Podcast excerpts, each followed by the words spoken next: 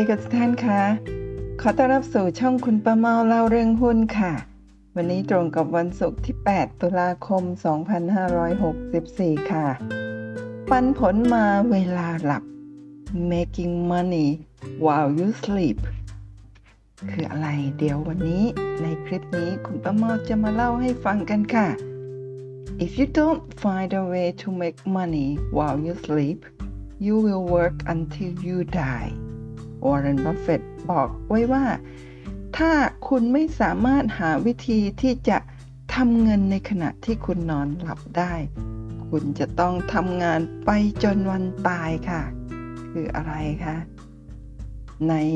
คลิปที่ผ่านมานะเมื่อวันที่ 13 กันยายน 2564 เมื่อเดือนที่แล้วนี่เองคุณประมอทำคลิปคลิปหนึ่ง สร้างเงินปันผลเดือนละ 10,000 บาทค่ะ นะคะ passive income และนี่ก็คือการที่เงินไหลเข้ามาในบัญชีของเราในขณะในขณะที่เรานอนหลับ นั่นก็คือเราไม่ต้องทำงานนะคะเราทำงานมาแล้ว เราเก็บเงินออมเงิน แล้วเรานำเงินไปลงทุนค่ะ ได้ดอกผลนะคะดอกผลที่ได้นี่เรียกว่า passive income หรือเป็นเงินที่ไหลเข้าบัญชีเรา หรือเข้ามาหาเราโดยที่เราอาจจะกำลังพักผ่อนนอนหลับอยู่นะไม่ต้องทำงานแล้วนั่นเองนะคะแล้วก็วันนี้จะเป็นการอัปเดตในเรื่องของหุ้นที่จ่ายเงินปันผลสูงนะคะในคลิปนี้เนี่ยมีพูดไปแล้วนะก็มีผู้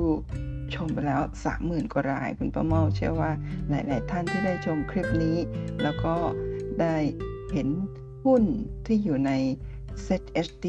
30 ตัวปันผลสูงในคลิปนี้ แล้วก็นำไปทำการบ้านต่อตอนนี้ก็น่าจะได้กำไรบ้างแล้วนะคะในวันนี้มาดูอัปเดตกันค่ะ Set HD หุ้น 30 ตัว จ่ายปันผลสูงรอบครึ่งปีหลัง 2564 ข้อมูลณนะวันที่ 9 กันยายน 64 ก็คือในคลิปที่ว่านั่นเองนะคะ ซึ่งในคลิปนั้นนะคะก็มีหุ้น 30 ตัวตามนี้ก็คุณประมอคงไม่เล่าอีกทีหนึ่งแต่ในคลิปนี้เนี่ยจะนำคลิปทั้ง 30 ตัวนี้มาอัปเดตให้ทุกท่านดูค่ะ นี่เป็นสไลด์หน้าแรกของหุ้น 30 ตัวในวันที่ 9 กันยายนนี้หน้าที่ 2 ค่ะนะคะ ก็ที่ใส่ดาวไว้ก็คือหุ้นที่คุณประมอคิดว่ายังน่าสนใจที่ท่านสามารถนำไปทำการบ้านต่อได้นะคะเดี๋ยววันนี้เป็นการอัปเดตมาดูกันค่ะ อันนี้ก็คือที่มาของคลิปวันนี้ ปันผลมาเวลาหลับนะคะเป็นอย่างไรกันบ้าง มีอัปเดต Set HD หุ้น 30 ตัว จ่ายปันผลสูงรอบครึ่งปีหลัง 2564 ข้อมูลณวันที่ 7 ตุลาคม 2564 ก็คือเมื่อวานนี้นั่นเองนะคะ ในคลิปนี้คุณประมอก็จะมาเปิดกราฟ e-finance วิเคราะห์หุ้นทางเทคนิคหุ้น 30 ตัวจ่ายปันผลสูงนะคะก็ในคลิปนี้จะวิเคราะห์ทางเทคนิคเท่านั้นนะจะไม่ได้นำงบการเงินมาให้ดูนะคะเพราะว่าหุ้น 30 ตัวที่อยู่ในเซต HD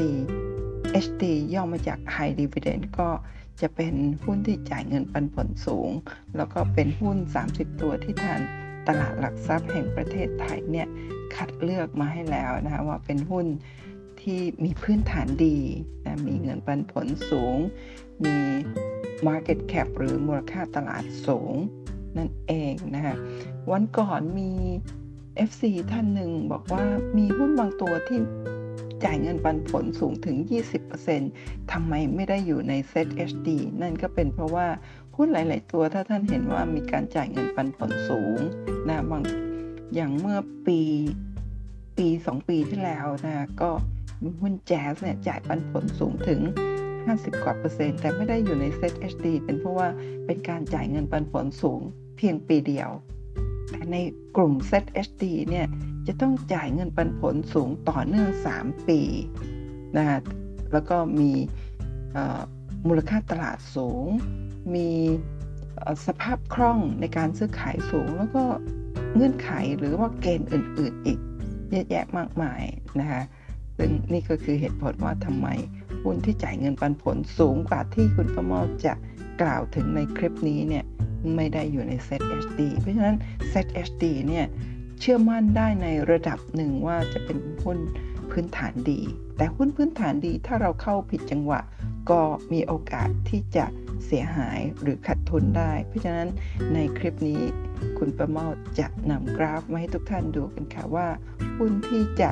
นำมาเล่าให้ทุกท่านฟังกันนี้อยู่ใน แนวโน้มขาขึ้นขาลงไซเวย์หรือว่ามีโอกาสไปต่อลงต่อหรืออย่างไร เดี๋ยวตามมาดูกันเลยค่ะ โดยมาเริ่มกันที่หุ้นตัวแรกค่ะ จาก 30 ตัวนะคะก็คือ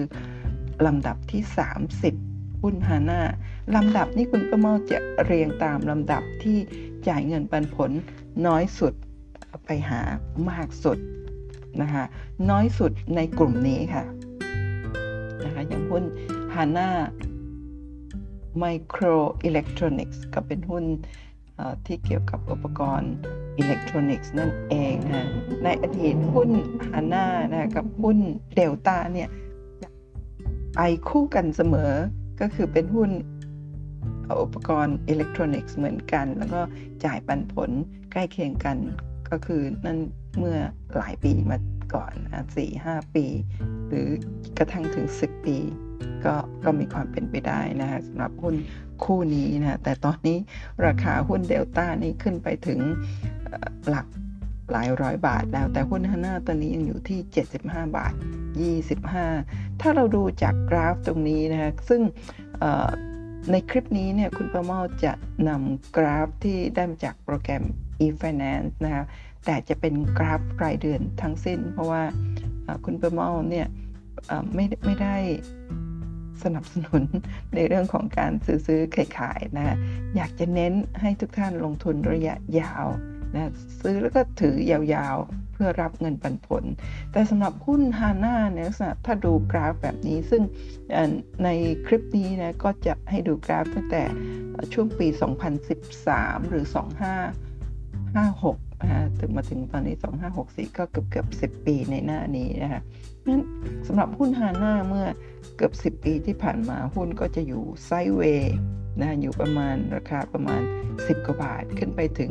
ประมาณ 4-50 แล้วก็ลงมาใหม่ แต่ว่าช่วงที่ผ่านมาในช่วงวิกฤตโควิด -19 นี่ราคาลงมาทำจุดต่ำสุดนะที่ประมาณ 10 17 บาท แล้วหลังจากนั้นพุ่งขึ้นไปสูงถึง 84 บาทในเวลา 1 ปีกว่านะคะ ก็ตั้งแต่ช่วงวิกฤตมาจนกระทั่งถึงตอนนี้เนี่ย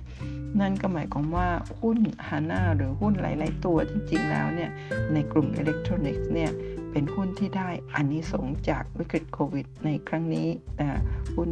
กลุ่มอิเล็กทรอนิกส์ยกแผงนะขึ้นพุ่งขึ้นแรงนะคะก็จาก 17 บาทขึ้นมา 84 เนี่ย ขึ้นมาน่าจะ 4-500%เลยทีเดียวนะคะ ขึ้นไปถึง 84 บาท ตอนนี้ราคาย่อมาอยู่ที่ 75 บาท 25 นะ ตอนนี้ก็มีแนวรับเนี่ยอยู่ที่ประมาณ 68 บาท 75 หรือ 69 บาท มีแนวต้านนะคะอยู่ที่เอาแนวรับแรกอยู่ที่ 68 69 ใช่ไหมฮะ ถ้ารับไม่อยู่แนวรับถัดไปก็จะเป็นที่ประมาณ 61 บาท 25 ส่วนแนวต้านก็จะเป็นไฮเก่าที่ 84 บาทนะคะหุ้นฮันน่าเนี่ยเงินปันผล 1.85%มี PE อยู่ที่ 29.5 เท่า Price per book อยู่ที่ 2.67 เท่า จริงๆ แล้วดูเหมือนว่าราคาเริ่มจะแพงแล้วนะและจริงๆสำหรับหุ้นในลักษณะแบบนี้ที่พุ่งขึ้นมาถึง 4-500%แบบนี้เนี่ย ค่อนข้างเสี่ยงนิดหนึ่งนะในการที่เราจะเข้าไปซื้อ แต่ว่าถ้าดูจากกราฟเนี่ยราคาน่าจะวิ่งอยู่ในโซนนี้นะระหว่าง 69 บาทถึง 84 บาท ถ้า 69 บาทตรงนี้รับไม่อยู่ ก็จะไปวิ่งโซนล่างถัดไปที่ประมาณ 61 ถึงประมาณ 69 บาทนั่นเองนะก็จะ ขึ้นต่อหรือว่าจะลงเนี่ยเราจะยังไม่ทราบจนกว่าจะดูเรื่องของผลประผลประกอบการนะที่กำลังจะออกในไตรมาสผลประกอบการของไตรมาส2อ่าขอไปไตรมาสสามที่กำลังจะออกมานับจากนี้เป็นต้นไปจนถึงเดดไลน์ประมาณวันที่ 15 พฤศจิกายนนั่นเอง หุ้นตัวนี้ฮันนามี Market Cap อยู่ที่ 60,000 กว่าล้านบาทนะคะแล้วก็หุ้นตัวนี้นี่น้อยค่ะ 0.217 เท่าเท่านั้นเองนะคะก็ลองไปศึกษาต่อสำหรับท่านที่สนใจหุ้นตัวนี้ลำดับที่ 29 ค่ะ หุ้น SCB ค่ะ เมื่อ 2-3 สัปดาห์ก่อนก็มีข่าวใหญ่เกี่ยวกับ SCB ซึ่งกำลังจะถูกเพิกถอนออกจากตลาดหุ้นนะก็คุณประมา ทำคลิปนี้นะจำไม่ได้แล้วว่าเมื่อไหร่ภายในปลายปีนี้หรือต้นปีหน้านะลองไปติดตามคลิปที่คุณประมอทำดู หรือว่าติดตามข่าวสารดู ซึ่งถ้าออกจากตลาดหุ้นไปแล้วก็จะเป็นชื่อใหม่นะคะ SCBX นะรายละเอียดเงื่อนไขต่างๆ มีอยู่ในคลิปที่คุณประเมาเล่าไปแล้วนะแต่จากข่าวใหญ่เมื่อ 2 สัปดาห์ที่แล้วประมาณปลายปลายเดือน กันยายนนะทำให้ราคาหุ้นของ SCB พุ่งขึ้นไปทำจุดสูงสุดถึงประมาณ 137 บาทนะตอนนี้ย่อมาอยู่ที่ 126 บาท และไม่ใช่เพียงแต่หุ้น SB นะคะที่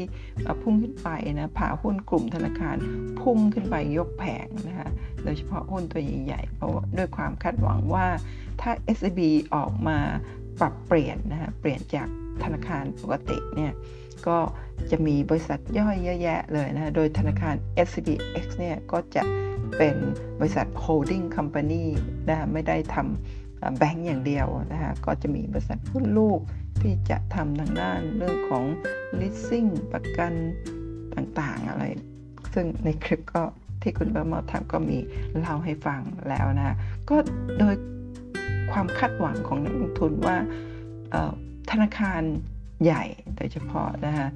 ก็อื่นๆนะก็มีโอกาสที่จะทำเช่นเดียวกับ SCB ก็เลยมีการเก่งกำไรก็ซื้อทั้งทั้งกลุ่มเลยนะทำให้หุ้นในกลุ่มธนาคารขึ้นไปกันใหญ่ แต่ว่าตอนนี้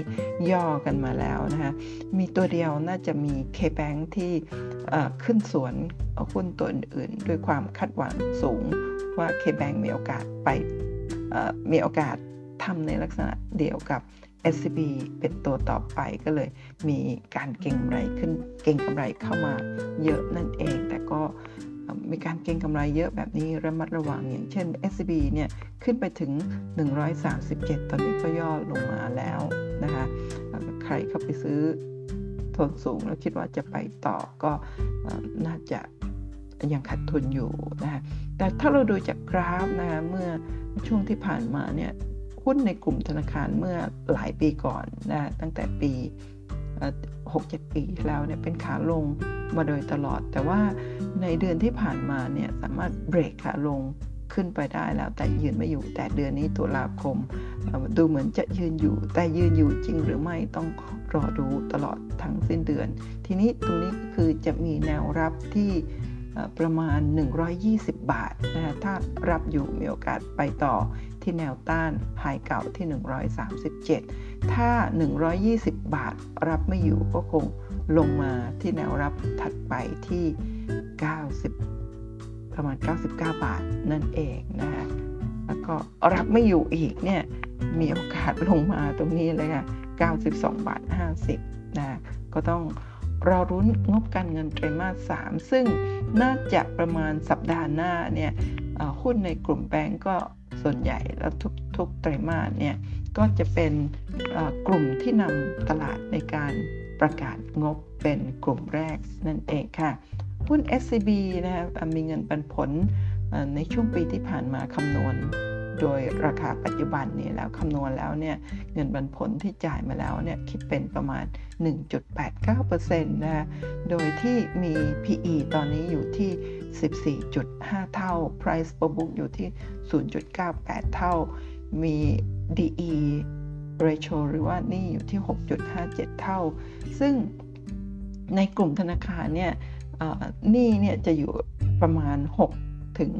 8-9 เท่าเลยทีเดียว เพราะฉะนั้น 6.5 เท่าสำหรับกลุ่มธนาคารถือว่าอย่างอย่างของ SB ถือว่าไม่ได้สูงมากนักนั่นเองค่ะ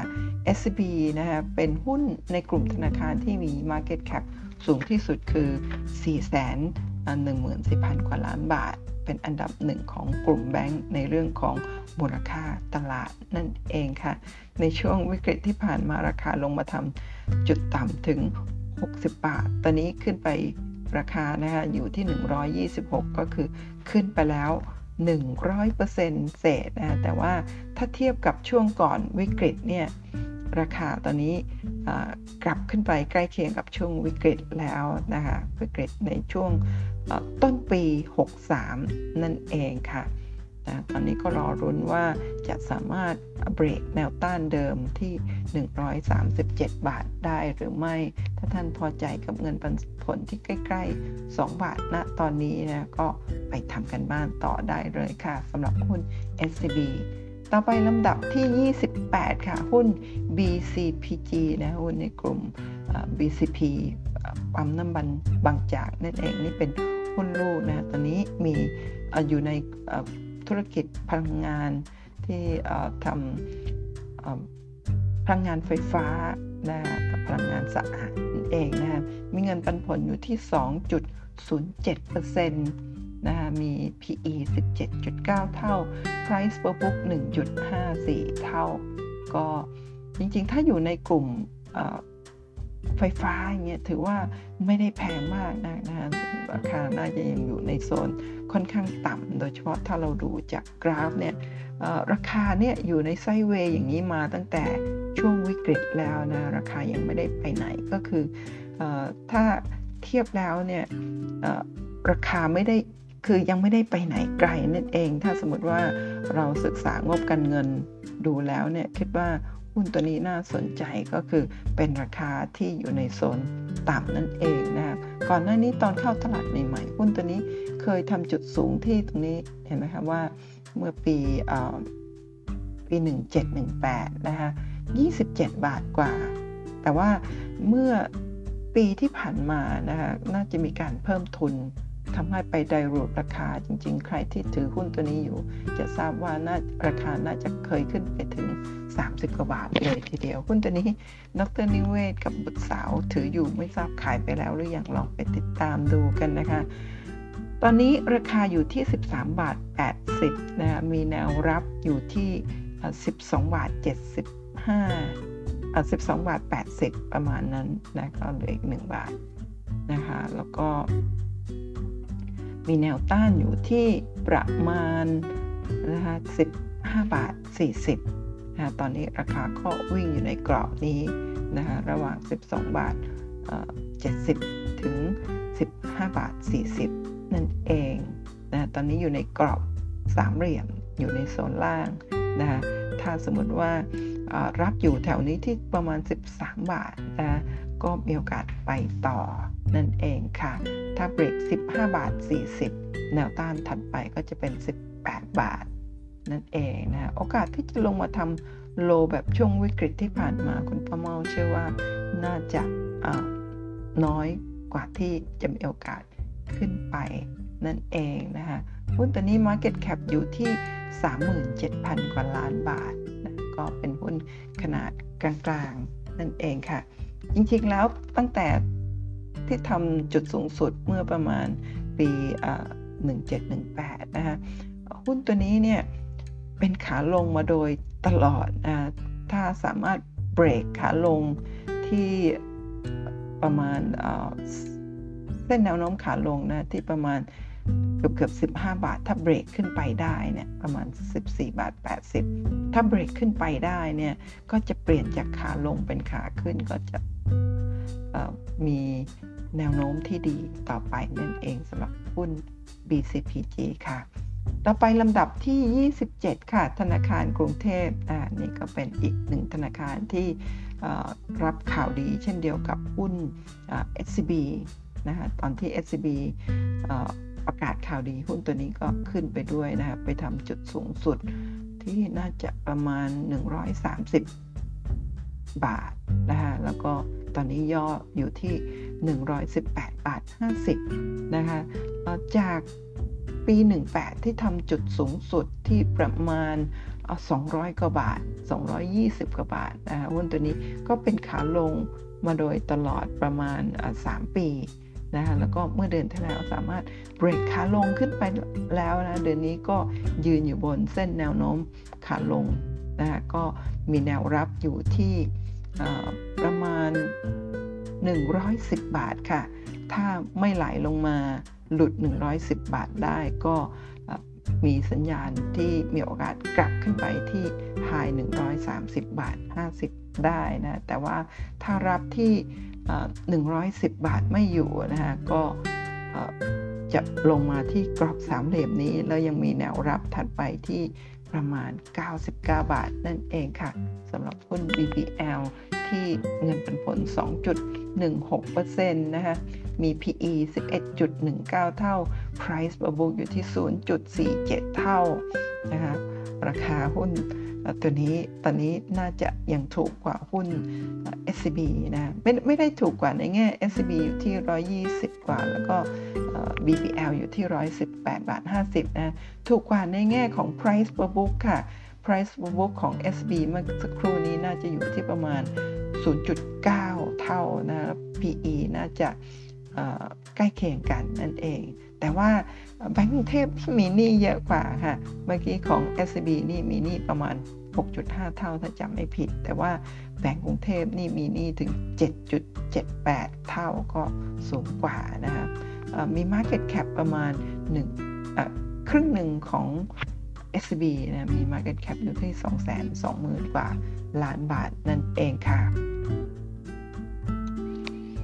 ต่อไปมาดูลำดับที่ 26 PTT นะคะหุ้นปตท ตอนนี้มีเงินปันผลอยู่ที่ 2.5%ดูเหมือนว่าเมื่อประมาณสัปดาห์ที่แล้วนี่ขึ้นเครื่องหมาย XD นะคะขึ้นเครื่องหมาย XD ราคาย่อลงมาหน่อยนะคะวันนี้ราคาอยู่ที่ 39 บาท 50นะตอนนี้มี PE อยู่ที่ 13.5 เท่า Price per book อยู่ที่ 1.18 เท่าจริงๆ ถ้าเทียบกับในกลุ่ม PE 13.5 เท่าก็ไม่ได้ถูกมากนักนะคะก็แต่ก็ไม่ได้แพงมากนักนั่นเอง อันนี้ราคาเนี่ยวิ่งอยู่ในกรอบระหว่าง 30 3บาท75 ถึง 41 บาท 25 มาตั้งแต่ช่วงวิกฤตแล้วนะ ก็ยังวิ่งอยู่ในกรอบนี้นะคะถ้าสามารถเบรกที่ 41 บาท ประมาณ 41 บาท 25 ได้เนี่ย จึงจะเปลี่ยนแนวโน้มจากขาลงเป็นขาขึ้นต่อไปได้ จริง ๆ ระยะสั้นตรงนี้นะฮะปีกว่ามานี้ก็เป็นขาขึ้นไปแล้วนะ แต่ว่าระยะยาวๆตั้งแต่ปี 18 ที่เป็นขาลงมาโดยตลอดเนี่ย ถ้าราคาสามารถเบรกที่ 41 บาทเศษไปได้เนี่ย ก็จะเป็นสัญญาณที่ดีว่ามีโอกาสไปต่อได้ แล้วก็แนวต้านถัดไปก็จะอยู่ที่ 45 บาท ก็ต้องเบรกที่ 41 บาทก่อนนะคะ41 ก็ต่อไปก็เป็น 45 นั่นเองค่ะ แต่ถ้าไม่สามารถเบรกที่ 41 บาทได้นะฮะแนวรับเนี่ยก็ถัดไปนะฮะลึกๆเลยก็คือ 33 บาท 75 หรือประมาณ 34 บาท ก็มีความเป็นไปได้ นะคะสำหรับหุ้น PTT นะคะซึ่งเป็นหุ้นที่มีหนี้0.994 เท่าก็ไม่ได้มีหนี้เยอะมากนะแต่ว่าก็ไม่ได้ต่ำเท่าไหร่นะคะมี Market Cap นะคะอ๋อตรงนี้เลขหนึ่งหายไป1.14ล้านล้านบาทนะสำหรับหุ้นปตทนะช่วงที่ทำ all time high เนี่ย ในปี 2018 หรือ 2561 นะคะที่ประมาณ59บาท 50 สตางค์อันนี้เป็นช่วงที่ช่วงที่กำลังจะแตกพาเมื่อก่อนนี้ก่อนแตกพาก็คือ 595 บาทนั่นเอง พอแตกพาก็แตกหนึ่งหุ้นเป็น 10 หุ้นก็นำ10 ไปหารทำให้ราคานี่ ลดลงมาจาก 595 เป็น 59 บาท 50 สตางค์นั่นเองค่ะนะคะช่วงนี้เนี่ยน้ำมันโลกขึ้นนะแต่ราคาหุ้นปตทยังไม่ได้ไปไหนมากเท่าไหร่นักนะก็โซนนี้ถือว่าเป็นโซนที่ราคาค่อนข้างที่จะน่าสนใจราคาไม่ได้แพงมากนะกับเงินปันผลที่ 2.50%ก็ลองทำกันบ้านต่อกันนะคะ ลำดับที่ 25 กับ KTB กรุงไทยแบงค์นะคะก็ปันผลเท่ากับปตทคือ 2.50%นะคะก็เช่นเดียวกันกับหุ้นในกลุ่มแบงก์ก็ได้อันนี้ส่งก็ขึ้นกันใหญ่นะคะช่วงวิกฤตยิงลงมาที่ประมาณประมาณ8บาทกว่า 7 บาทกว่าด้วยซ้ำไปนะคะตอนนี้ขึ้นราคาอยู่ที่ 11 บาท 60นะคะตอนที่ช่วงวิกฤตที่ลงมาแรงๆเนี่ย สามารถกลับขึ้นไปได้ที่ประมาณ 13 บาทกว่า แล้วก็ย่อลงมานะตอนนี้อยู่ที่ 11 บาท 60นะคะแล้วก็ช่วงที่เป็นขาลงมาเนี่ยสเดือนนี้ก็สามารถเบรกขาลงขึ้นไปได้แล้วนะ ตอนนี้มีแนวต้านอยู่ที่ประมาณ 12 บาท 30 ถ้าสามารถเบรก 12 บาท 30 ตรงนี้ขึ้นไปได้ หรือประมาณ 13 บาทนะ แล้วก็จะสามารถที่จะ ไปต่อแล้วก็มีแนวต้านไกลๆถัดไปเลยที่ประมาณ 16 บาท 50 นั่นเองค่ะ มีแนวรับอยู่ที่ประมาณ 10 บาทนะสำหรับหุ้น KTB ตอนนี้ PE อยู่ที่ 8.5 เท่า ถ้าเทียบกับในกลุ่มแบงก์เมื่อกี้ 2 ตัว หุ้นตัวนี้ถือว่ายังถูกมากนะ PE 8.5 เท่า Price per book ก็ยิ่งต่ำค่ะ 0.45 แต่เป็นหุ้นที่มี นี้ค่อนข้างที่จะเยอะเกือบที่สุดในกลุ่มแบงก์เลยนะคะ ก็ต้องไปทำกันบ้านดีๆ ว่าจะเป็นอย่างไร แต่ว่าถ้าดูราคาตามกราฟเนี่ยอยู่ในโซนต่ำมากๆ แล้วมีโอกาสที่จะไปต่อมากกว่าที่จะลงมาต่อนั่นเองนะคะหุ้นตัวนี้มี Market Cap อยู่ที่ 150,000 กว่าล้านบาทค่ะ ต่อไปลำดับที่ 24 ค่ะ หุ้น WHA ค่ะ หุ้นวานะคะไม่ทราบอ่านว่าวาหรือเปล่าแต่คุณผู้ชมชอบอ่านว่าเป็นหุ้นวา WHA นะฮะ มีเงินปันผลที่ 3.04เปอร์เซ็นต์นะคะ มี PE 21.66 เท่า Price per book อยู่ที่ 1.7 เท่า จริง ๆ ราคาบริเวณนี้ถ้าดู PE เหมือนแพงนะ แต่หุ้นตัวนี้เนี่ย อยู่ในหมวดธุรกิจเดียวกับถ้าคุณป้าโมจำไม่ผิดก็น่าจะอยู่ในหมวดอสังหานะถ้าอสังหาแบบนี้ก็น่าจะแพงนิดนึงแต่ว่าถ้าดูจากกราฟเนี่ยแพงเพราะว่าปีที่ผ่านมาเนี่ยก็ได้รับผลกระทบนะหุ้นวาเนี่ยอยู่ในนิคมอุตสาหกรรมนะเป็นหุ้นนิคมอุตสาหกรรม แล้วก็ยังมีพลังงานด้วยนะฮะเป็น สาธารณูปโภคหรือเปล่าคุณประมาไม่ค่อยแน่ใจลองอไปดูในเว็บไซต์ของตลาดหุ้นได้นะคะทีนี้หุ้นตัวนี้เนี่ยถ้าดูจากช่วงปีปี 2020 ปีที่แล้วก่อนเกิดวิกฤต จริงๆแล้วก็ 2019 ด้วยนะฮะปลายปี เคยทำจุดสูงสุดที่ประมาณ 5 บาทกว่า แล้วก็พอเกิดวิกฤตนี้ลงมาถึงหนึ่ง ต่ำสองบาทนะหนึ่งบาทกว่าเลยทีเดียวนะคะแล้วหลังจากนั้นก็พุ่งขึ้นมานะคะตอนนี้ราคาอยู่ที่ 3 บาท 28 ถ้าเทียบกับไฮที่เคยทำไว้เนี่ยถือว่าราคาลงมาบริเวณนี้ที่น่าสนใจแล้วก็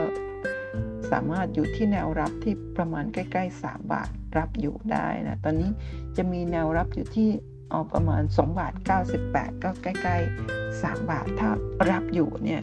ก็ตอนนี้วิ่งอยู่ในโซนนี้ค่ะ ระหว่าง 2 บาท 98 ถึง 3 บาท 66นะถ้าสามารถตอนนี้ที่เป็นแนวโน้มขาลงมาเนี่ยสามารถเบรกขึ้นไปได้แล้วด้วยแท่งเขียวของเดือนตุลาคมนี้นั่นเอง ซึ่งอันนี้คุณประมอเชื่อว่าเป็นสัญญาณที่ดี ที่มีโอกาสที่จะไปต่อมากกว่าที่จะลงมา เพราะว่าตรงนี้ราคาบริเวณนี้ 1 ปีที่ผ่านมาเนี่ยเป็นแนวรับที่ 298 ที่รับอยู่มาโดยตลอดนั่นเองค่ะคุณวานอกจากจะจ่ายเงินปันผล 3.04%แล้วนะคะมี PE 21.6 มี Price per book 1.7 2 เท่า มินี่ 1.625 เท่านะ ก็ถือว่ามินี่ ระดับกลางๆ ไม่ได้ต่ำมากนัก แล้วก็ไม่ได้สูงจนเกินไปนะคะมี Market Cap อยู่ที่ 49,000 กว่าล้านบาท ก็หลังจากวิกฤตโควิดเนี่ยจะทำให้หุ้นในกลุ่มนี้ไปต่อได้หรือไม่ แต่ราคาบริเวณนี้ถ้าเทียบดูเนี่ยเท่ากับปี 1617 เลยทีเดียวนะคะ ก็เป็นราคาที่คุณประมอเชื่อว่า อยู่ในโซนที่แข็งแกร่งนะคะโอกาสที่จะลงมาต่ำๆแบบนี้น่าจะยากแล้วนั่นเองค่ะ ต่อมาลำดับที่ 23 ค่ะ หุ้น InTouch เงินปันผลอยู่ที่ 3.25%หุ้นตัวนี้ในอดีตนะเงินปันผลสูงมากอยู่ที่เกือบ 10%เลยทีเดียว แต่ว่าต่อมาภายหลังเนี่ยเนื่องจากรายได้ของ InTouch เนี่ยอิงอยู่กับหุ้น Advance ใช่ไหมคะหุ้น AIS ซึ่งเป็นหุ้น InTouch นี่เป็นหุ้นแม่ถือหุ้น AIS แล้วก็ถือหุ้นไทยคม แล้วก็พึ่งเงินปันผลจากหุ้น 2 ตัวนี้นะฮะตอนหลังหุ้นทั้งหุ้น AIS แล้วก็ InTouch เนี่ยตั้งแต่ปี 58แล้วมีการประมูลคลื่นต่างๆนะก็ทำให้มีมีค่าใช้จ่ายเยอะสำหรับหุ้น Advance แล้วก็ไทยคม ช่วงนั้นก็เป็นขาลง นะคะปันผลจาก 2 บริษัทนี้ก็ลดลงทำให้หุ้น InTouch เนี่ย ก็มีเงินปันผลลดลงจากที่ใกล้ ๆ 10% 8 9% 7%มาโดยตลอดในอดีต ก็ตอนนี้เหลือ 3.25 โดยเฉพาะอย่างยิ่งเมื่อเร็วๆนี้เมื่อ 3-4 เดือน 2-3 เดือนที่ผ่านมาเนี่ย แท่งนี้เห็นไหมฮะแท่งเดือนเดือนสิงหาคมเป็นช่วงที่ช่วงนี้ค่ะช่วงช่วงที่ ก่อนหน้านี้ก็คือช่วงต้นต้นปีเนี่ยหุ้นกราฟเนี่ยประกาศซื้อหุ้น InTouch นะที่ราคาประมาณ 64 บาท 50 หรือ 65 คุณประมาณไม่แน่ใจก็ทำให้ราคาเนี่ยอยู่ไซเวย์ที่ประมาณ 64-65 มาตลอด จนกระทั่งหลังจากที่ซื้อเสร็จปุ๊บเนี่ยหุ้นกราฟได้หุ้นนี้ไปครบปุ๊บเนี่ยพุ่งขึ้นเลยค่ะจากในเดือนที่ซื้อครบนะก็ทุบลงมาก่อนค่ะ นะอยู่ที่ประมาณหลุด 60 บาท หลังจากนั้นเนี่ยอพอได้หุ้นครบปุ๊บลากขึ้นไปเลยค่ะ ในเดือนสิงหาคมกันยายน ลากขึ้นไปต่อทำจุดสูงสุดที่ประมาณ 90 บาท 90 บาท 50 ประมาณนั้นนะเราตอนนี้ย่อลงมาเหลือ 77 บาท 25 ถ้าดูจาก indicator ดูจากสัญญาณดูกราฟอะไรต่างๆเนี่ยดูเหมือนไม่ค่อยจะสวยงาม สักเท่าไหร่นะ มีโอกาสลงมาอีกนะคะมีแนวรับอยู่ที่ 69 บาท 25นะก็น่าจะรับอยู่ถ้ารับอยู่เนี่ยก็คงวิ่งอยู่ในกรอบนี้ระหว่าง 69 บาท 25 ถึง 80 บาท ตอนนี้ราคาอยู่ที่ 77 บาท 25นะคะโอกาสที่จะกลับไปที่ไฮเก่าตรงนี้น่าจะใช้เวลาเยอะอยู่นะในอดีตนะก่อน ในปี 56 เนี่ย หรือปี 2013 เนี่ย หุ้น InTouch เคยทำจุดสูงสุดบริเวณนี้มีถูกบังไปนะที่น่าจะประมาณ 99 แล้วรอบนี้ขึ้นไป 90นะก็ไม่ได้ทำนิวไฮก็ราคาก็ไหลลงมาน่าจะคุณประมอเชื่อว่าเนี่ยเดือนตุลาคมมีโอกาสที่จะลงลงมาต่อมากกว่าที่จะกลับขึ้นไปใหม่นะคะแต่ว่าถ้าลงมาเนี่ย 69 บาท 25 หน้าจะรับอยู่นะถ้าจะกลับขึ้นไปใหม่ก็ต้องเจอแนวต้านที่ประมาณ 80 บาท 50 ก่อนจึงจะไปต่อได้ ก็ต้องรอดูงบว่าจะเป็นอย่างไร แต่โอกาสที่จะลงมาที่บริเวณที่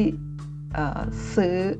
หุ้น InTouch ที่ 64 65 น่าจะยากแล้ว นั่นเองนะคะหุ้น InTouch เนี่ยมี PE อยู่ที่ 22.86 เท่า Price per book อยู่ที่ 6.28 เท่าก็เริ่มที่จะแพงขึ้นมาแล้วนะมี แต่เป็นหุ้นที่มีนี่น้อยมากค่ะ 0.188 เท่ามี ROA ROE สูง 22.83%กับ 30.439%ก็ถือว่า มี return on asset กับ return on equity ที่ที่ดีนั่นเอง มี market cap อยู่ที่ 240,000 กว่าล้านบาทค่ะ ต่อไปลำดับที่ 22 ที่จ่ายเงินปันผลสูง 30 ตัวนะคะคือหุ้น OST ค่ะ มีการจ่ายเงินปันผล 3.28%ในปีที่ผ่านมานะคะ มี PE 27.97 เท่า Price per book จุด5.08 เท่า ก็ราคาในโซนนี้จริงๆแล้วเนี่ย ถ้าดูจากกราฟก็อยู่ในโซนที่ไม่ได้สูงมากนักไซเวย์อย่างนี้มาเป็นปีแล้วนะคะแต่ว่าถ้าดูจากค่า PE กับ Price per book เนี่ยถ้าอยู่ในหมวดธุรกิจค้าปลีกซึ่งคุณประเมาเชื่อว่าอย่างนั้นจริง ๆ ดูเหมือนแพง แต่ว่าถ้าเทียบกับ หุ้นอื่นๆในกลุ่มค้าปลีกนะฮะก็ราคาบริเวณนี้ถือว่าไม่แพงมากนัก แล้วก็เป็นหุ้นที่มีหนี้น้อยค่ะ 0.368 เท่านะ ROA ROE ก็ 16 กับ 18 เท่า มี Market Cap อยู่ที่แสนล้านบาทนะคะราคาบริเวณนี้จริงๆ ตอนนี้ถ้าจากที่คุณประมอตีกราฟเนี่ย เหมือนหลุดแนวโน้มขาขึ้นในระยะตรงนี้นะคะขาขึ้นมาตั้งแต่ปี 2020 ตอนเกิดวิกฤตนะคะหุ้นตัวนี้เข้ามาตลาดไม่นานในปี 2018นะตอนเข้ามาใหม่ๆเนี่ยนี่คือแท่งแรกนะแล้วก็ราคาอยู่ไซด์เวย์บริเวณที่ 20-30 บาทเนี่ยอยู่ประมาณครึ่งปีหลังจากนั้น พุ่งไปทำจุดสูงสุดนะคะก็ก่อนวิกฤต 1 เดือนในเดือนกุมภาพันธ์ ขึ้นไปทำจุดสูงสุดที่ 48 บาท 25 พอเกิดวิกฤตราคาไหลลงมาที่ 27 บาท 25 แล้วก็กลับขึ้นไปใหม่ที่ประมาณ 40 กว่าบาทนะ 43 44 แล้วก็ไหลลงมาอีกนะตอนนี้ก็ไซด์เวย์อยู่ที่ประมาณ 34 บาทนะคะนั้นราคาช่วงนี้เนี่ย ตอนนี้เหมือนหลุดแนวรับที่ อ่อนมาอยู่ที่แนวรับพอดีที่ 34 บาทนะคะก็คุณประมอเชื่อว่าโอกาสที่จะลงมาแรงๆที่ 31 บาทเนี่ยซึ่งเป็นแนวรับแนวรับที่แข็งแรงนะคะน่าจะน้อยนะคุณประมอเชื่ออย่างนั้นน่าจะน้อยอแต่ว่าถ้าจะลงเนี่ยแนวรับที่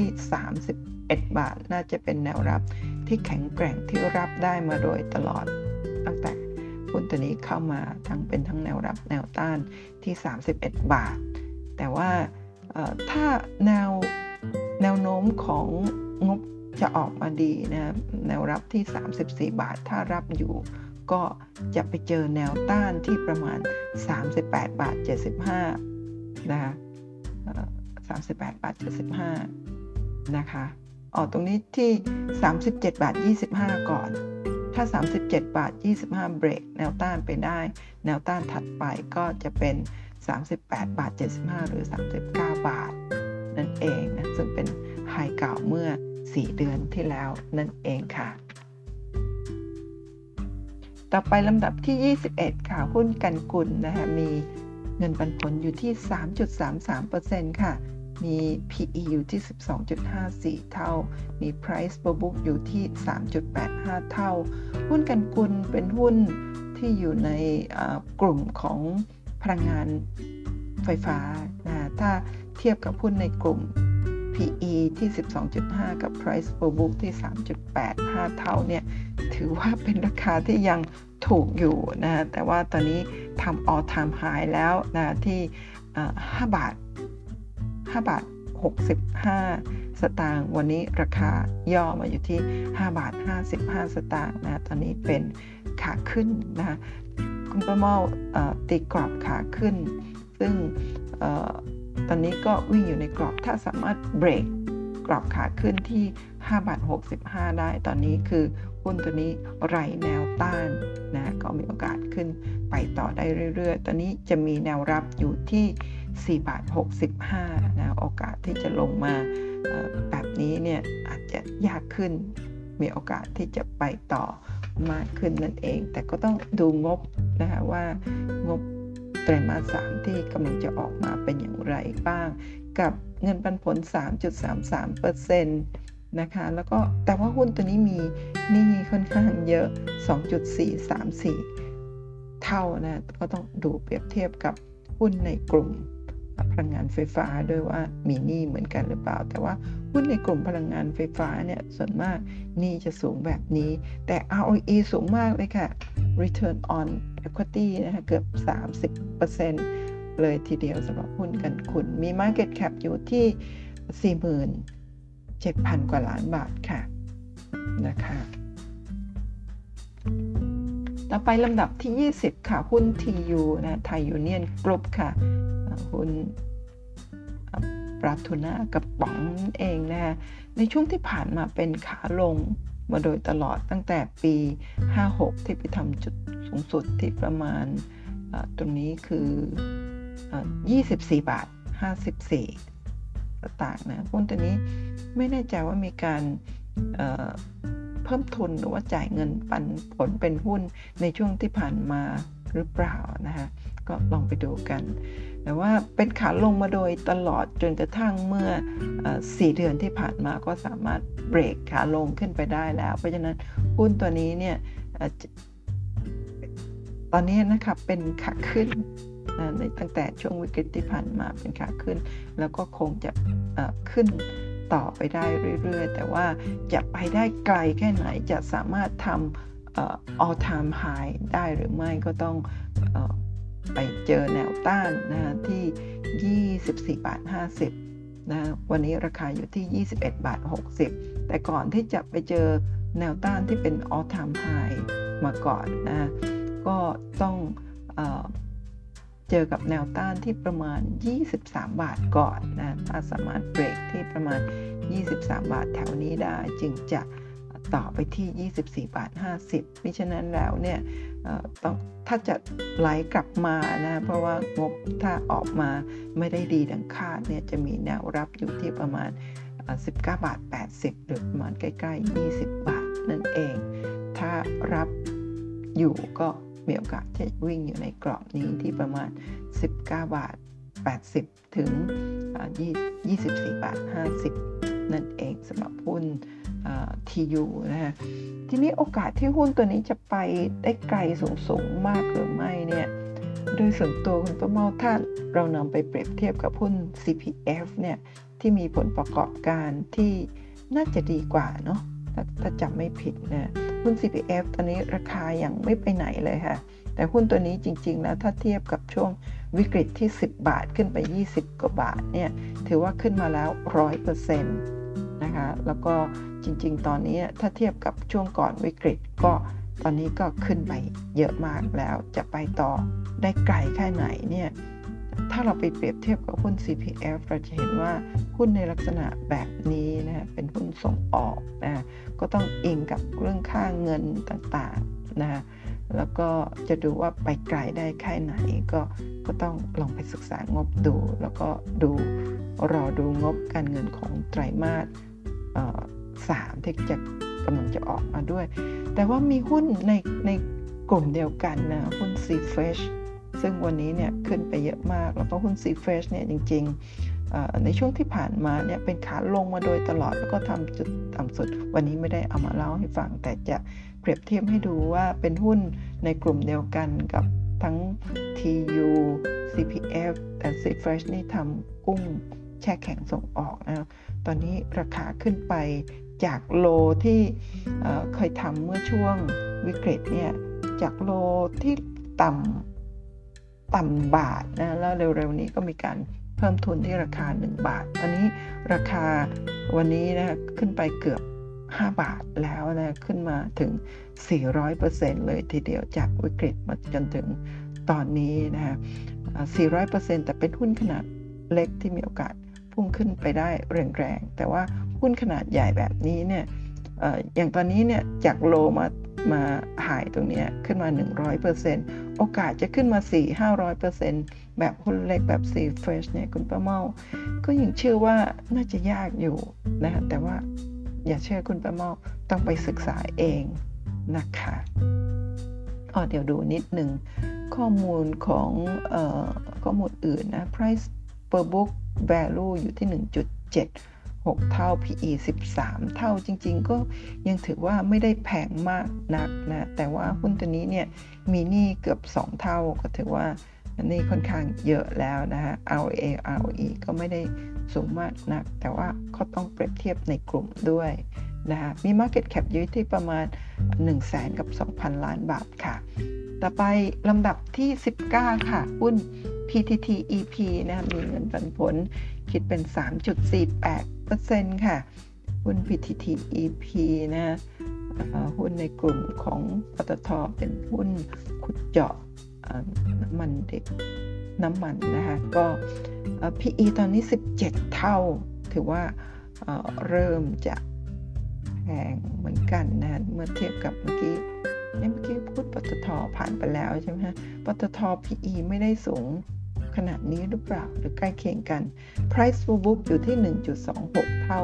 ถ้าเทียบกับหุ้นปตทเนี่ยก็อาจจะใกล้เคียงไม่ได้ถือว่าแพงมากนะ DE อ่ามินิก็ใกล้เคียงกับหุ้นปตทประมาณ 0.95 เท่านะคะมี Market Cap อ่า480,000 กว่าล้านบาทค่ะ คือถ้าดูจากกราฟนะคะก็มีโอกาสที่จะไปต่อได้มากกว่าที่จะไหลลงมาแรงๆ โดยเฉพาะเมื่อเราเทียบกับราคาน้ำมันโลกนะตอนนี้ 70 กว่าเหรียญใช่ไหมฮะก็ยิ่งราคาน้ำมันโลกสูงหุ้นตัวนี้ก็จะไปได้นะ ถ้าดูที่ผ่านมาเนี่ย ก่อนวิกฤตนะขึ้นไปทำจุดสูงที่ประมาณ 160 บาทนี่ก็เป็นขาลงมาโดยตลอด ตอนนี้กราฟของเดือนตุลาคมจอเส้นดาวเทรนไลน์นะถ้าสามารถเบรกขึ้นไปได้นะที่ประมาณ 120 120 บาท 50นะฮะตอนนี้ก็ มาจ่อพอดีนะ120 บาท 50 ถ้าสัปดาห์หน้าสามารถเบรกขึ้นไปได้เนี่ยจะแนวโน้มขาลงที่ลงมาตลอดประมาณ 2 ปีกว่าเนี่ยก็จะกลายเป็นขาขึ้นต่อไปนะก็จะมีแนวต้านที่ 139 บาทใช่ไหมคะตรงนี้อะ139 บาท ถ้าเบรก 139 บาท แนวต้านถัดไปก็คือ 151 บาทนั่นเอง แล้วก็ถ้าเบรกไปได้ก็ไปเจอที่ไฮเก่าที่ 160 บาท ถ้าเบรกได้อีกไปต่อ แต่ถ้า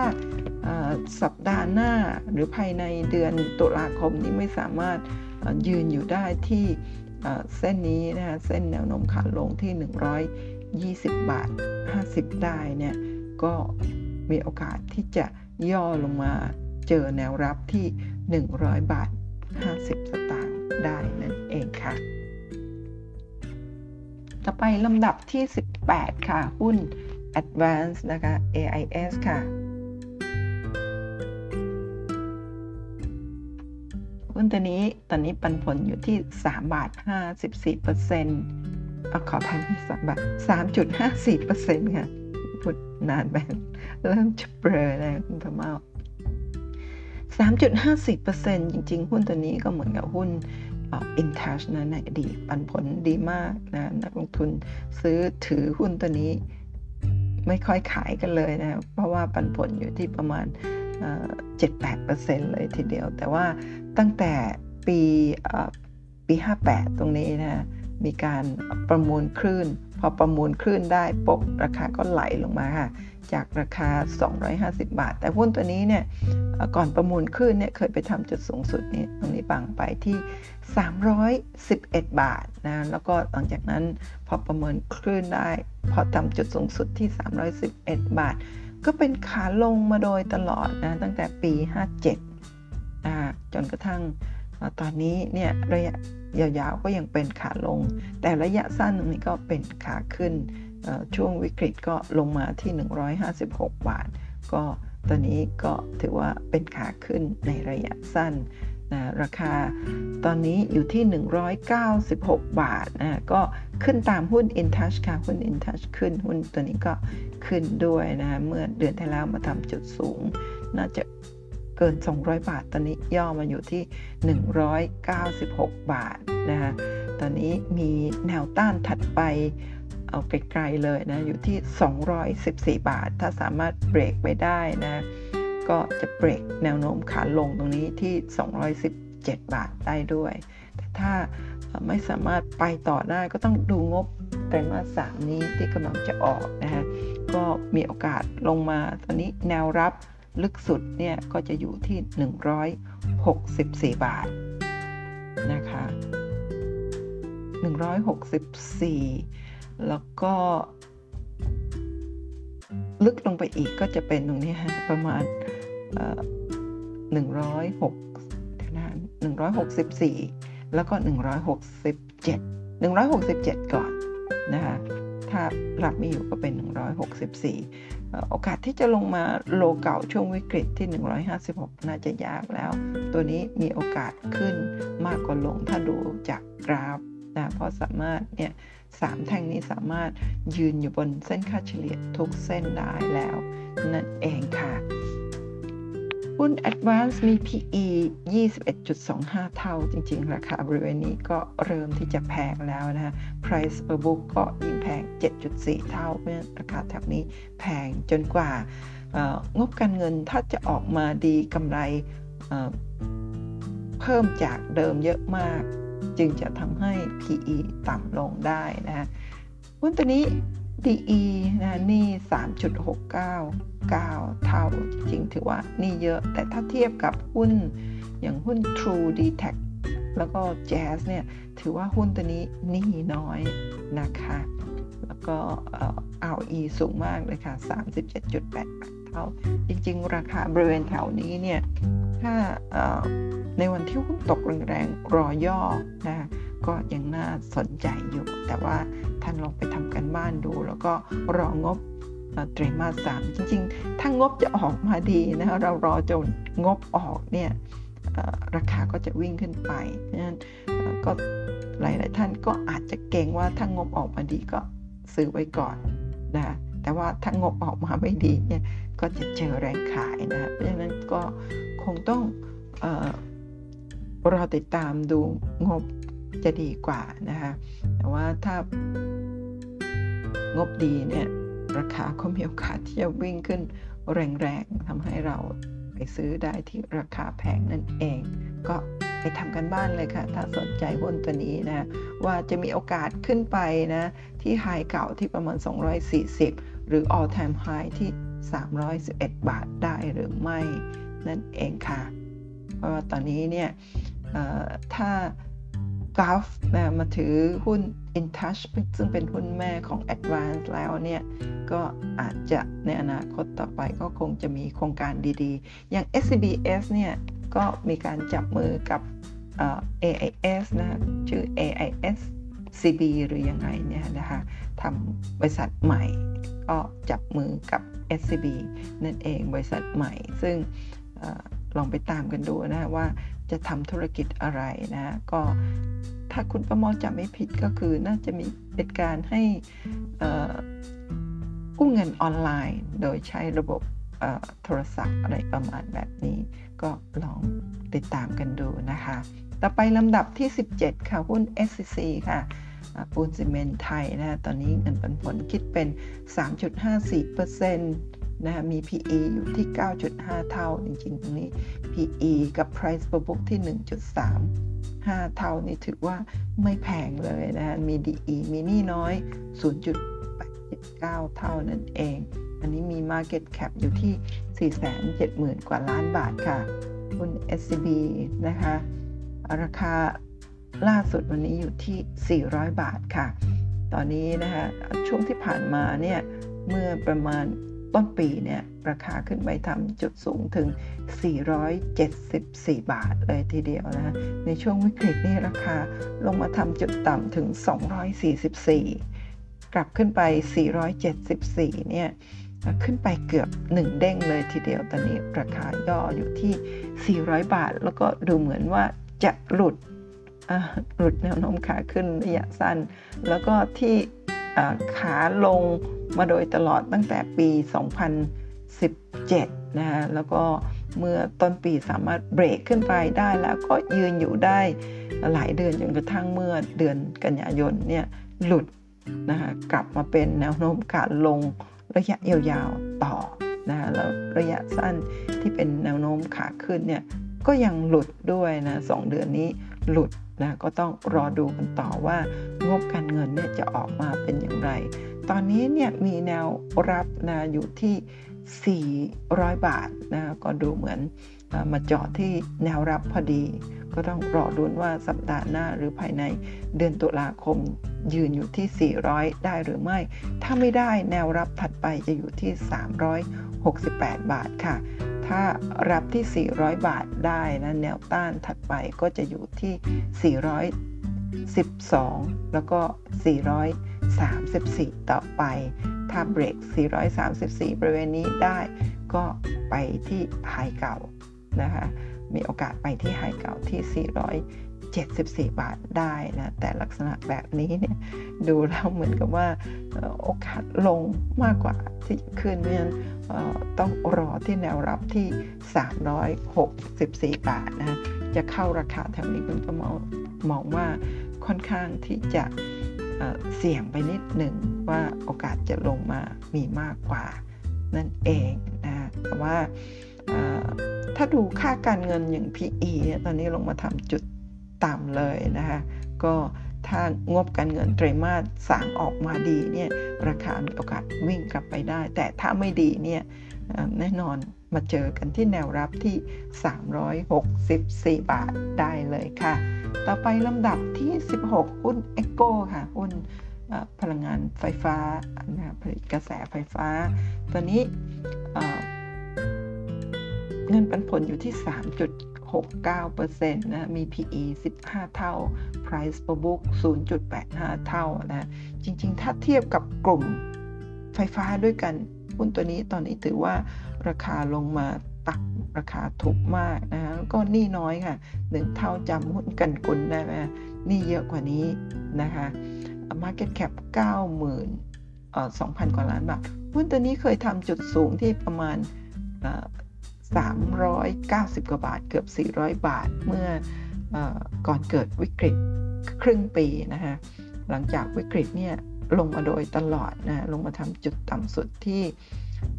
เกือบเกือบ100 100 น่าจะ 160 ต้นๆนะคะแล้วก็กลับขึ้นไปใหม่ที่ 290 บาทนะภายในเดือนเดียว เสร็จแล้วก็ลงมาอีกต่อเนื่อง จนกระทั่งตอนนี้เนี่ยไซเวย์แถวนี้อยู่ที่ประมาณ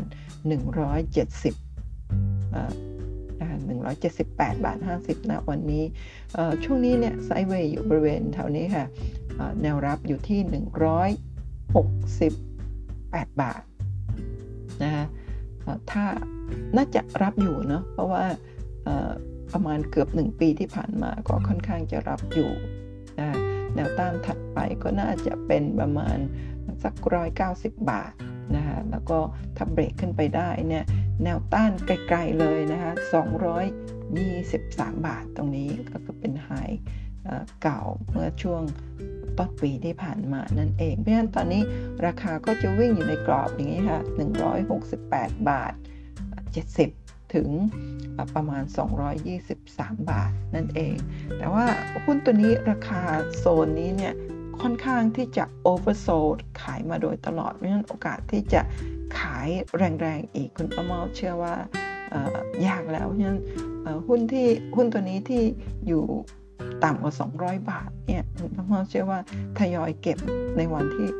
ลงมาแรงๆนะมีส่วนลด 5 บาท 10 บาท ก็รับได้นะคะแล้วก็ถือยาวๆเลยนะคะแล้วก็โอกาสที่จะกลับไปไฮเก่าแบบนี้เนี่ยในช่วงปี 2 ปีนี้ก็อาจจะยากนะแต่ว่าจะกลับไปที่ 223 บาทเนี่ยภายในระยะเวลาอันใกล้ระดับเดือนเนี่ยก็คงยากแต่ว่าสักปีหน้า 2 ปีก็อาจจะง่ายกว่านั่นเอง นะคะสำหรับหุ้นตัวนี้ถ้าซื้อบริเวณนี้ก็จะได้เงินปันผลประมาณนี้ค่ะ3.69%ยิ่งถ้างบออกมาดีเนี่ยก็โอกาสที่ราคาจะวิ่งกลับขึ้นไปนะสักครึ่งหนึ่งของนี้ก็ประมาณสัก 200 บาทนะมีความเป็นไปได้นะไหลลงมาต่ำกว่านี้คุณประเมาเชื่อว่าอาจจะยากนิดหนึ่งค่อนข้างยากเพราะว่า ตั้งแต่วิกฤตเนี่ยลงมาทำจุดต่ำสุดกลับไปใหม่ แล้วหลังจากนั้นเนี่ยลงมาก็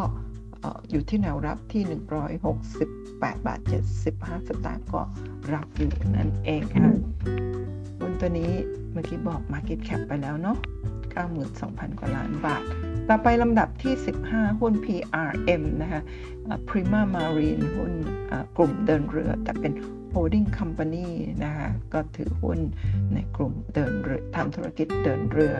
นะคะมีเงินปันผลอยู่ที่ 3.82%นะคะมี PE 10 เท่า Price per book อยู่ที่ 1.98 เท่า คือเทียบกับหุ้นในกลุ่มเดินเรือ ซึ่งในปีที่ผ่านมาเนี่ยได้อันนี้ส่งนะในช่วงวิกฤตนะจากวิกฤตนะพุ่งขึ้นมากันใหญ่เลย อย่างช่วงวิกฤตเนี่ยลงมาทำจุดต่ำที่ประมาณเกือบ 3 บาท ใช่ไหม2.98แล้วก็พุ่งขึ้นไปถึง3.8นะขออภัย9.8นะขึ้นไปถึง 3 เท่านะหลังจากนั้น 3 เท่าก็คือ200%ใช่ไหม200% 300%เนี่ยหุ้นในกลุ่มเดินเรือหลาย ๆ ตัวเนี่ยขึ้นไปเป็นพันเปอร์เซ็นต์แทบทั้งนั้น แต่หุ้นตัวนี้เนื่องจากว่าเป็น holding company นะถือหุ้นในในกิจการเดินเรือ ก็ไม่ได้มีเรือเป็นของตัวเองนะก็เลยไม่ได้ขึ้นเป็นพันเท่า เหมือนกับกลุ่มเดินเรืออื่นๆ บางตัวนี่ขึ้นถึง 2-3พันไม่ใช่พันเท่าพันเปอร์เซ็นต์บางตัวขึ้นไป 2 3พันเปอร์เซ็นต์เลยทีเดียวนะ แต่หุ้นตัวนี้พอขึ้นไป 9 บาทกว่า ตอนนี้ราคาย่อลงมาอยู่ที่ 6 บาท 55 แต่ว่าคุณประมอบตีเทรนด์ตรงนี้นะคะก็ อยู่ที่หลุดหลุดแล้วใช่ไหมคะแนวรับเดี๋ยวขออภัยนะตรงนี้ตีหลายๆเส้นตาลายไปเลยนะคะตัวนี้เนี่ยเทรนไลน์ที่สองอยู่ที่ 6 บาท 40 ตอนนี้ยังรับอยู่นะฮะแนวรับอยู่ที่ 6 บาท 40 แต่ถ้ารับไม่อยู่แนวรับถัดไปเนี่ยก็จะอยู่ที่ ประมาณ 6 บาทนะฮะ6บาท 40 รับไม่อยู่ก็อยู่ที่ 6 บาท ถ้ารับไม่อยู่อีกเนี่ยก็มีโอกาสลงมาบริเวณแถวนี้ แต่เชื่อว่าคงยากแล้ว เพราะว่าจาก 9 บาทลงมา 6 บาทนี้ก็ลงมาเท่ากับประมาณเกือบเกือบเท่าไหร่นะคะเนี่ยเกือบ 30กว่าเปอร์เซ็นต์เลยทีเดียวนะคะก็ ถ้ารับอยู่นะโอกาสที่จะกลับขึ้นไปแล้วก็เจอแนวต้านที่บาทก็มีค่อนข้างสูงนะคะตรงนี้แนวรับ 6 บาทดุลประมอเชื่อว่าน่าจะเอาอยู่นะเพราะว่าลงมาตลอดแล้วเดือนนี้เริ่มเห็นเป็นแท่งเขียวก็มีโอกาสที่จะกลับขึ้นไป มากกว่าที่จะหลุดแนวโน้มขาขึ้นตั้งแต่ช่วงวิกฤต แล้วก็ไหลลงมา เชื่อว่าโอกาสอย่างนั้นน่าจะยาก โดยดูจากค่า PE 10 เท่าถือว่าไม่แพงนะคะ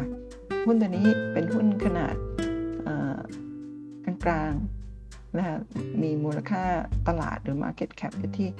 16,000 กว่าล้านบาทค่ะ ต่อไปลำดับที่ 14 หุ้น CPF ค่ะ มีเงินปันผลอยู่ที่ 3.9%มี PE อยู่ที่ 8.47 เท่า Price per book อยู่ที่ 1 เท่า ตอนนี้ราคาถูกมากนะฮะเร็วๆนี้ เมื่อสองสัปดาห์ หรือสัปดาห์ที่แล้วเนี่ยมีข่าวว่าหุ้น CPF เนี่ยขายหุ้นอะไรนะ CCP หรือ CPP ในฮ่องกง แล้วก็ข่าวแบบนี้เนี่ยทำให้หุ้นตัวนี้ไหลลงมาแล้วก็มีข่าวว่าจะซื้อหุ้น CPF คืนจากตลาดด้วย ก็แสดงว่าบริษัทเห็นว่าราคาบริเวณนี้ถูกก็จะซื้อซื้อคืนนะก็เลยทำให้ ราคาเนี่ยเวลามีประกาศข่าวฮ่องกงทำให้ราคาลง แต่ประกาศข่าวซื้อหุ้นคืนก็ทำให้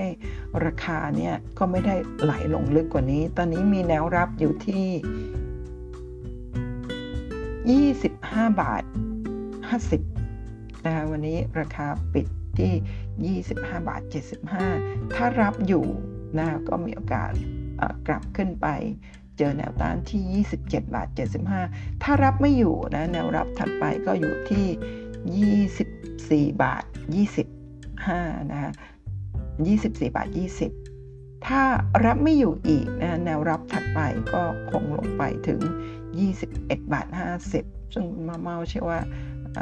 น่าจะยากที่จะลงมาในโซนต่ำบริเวณแถวนี้ น่าจะวิ่งอยู่ในกรอบ นี้มากกว่านะที่ 24 บาท 20 ถึง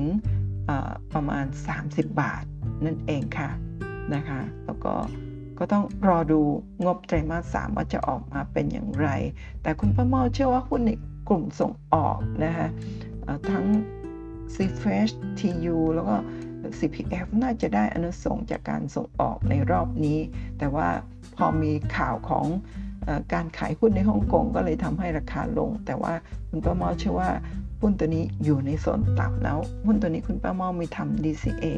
เดือนละ3,000นะชอบมากเวลาราคาลงมาต่ำๆแบบนี้ ตอนนี้เก็บหุ้นได้ประมาณ 5,000 กว่าหุ้น แล้วก็ถ้าราคาเก็บตั้งแต่แถวๆนี้เก็บมา 4 ปีนะราคาไม่ไปไหนแบบนี้คุณป้าเมา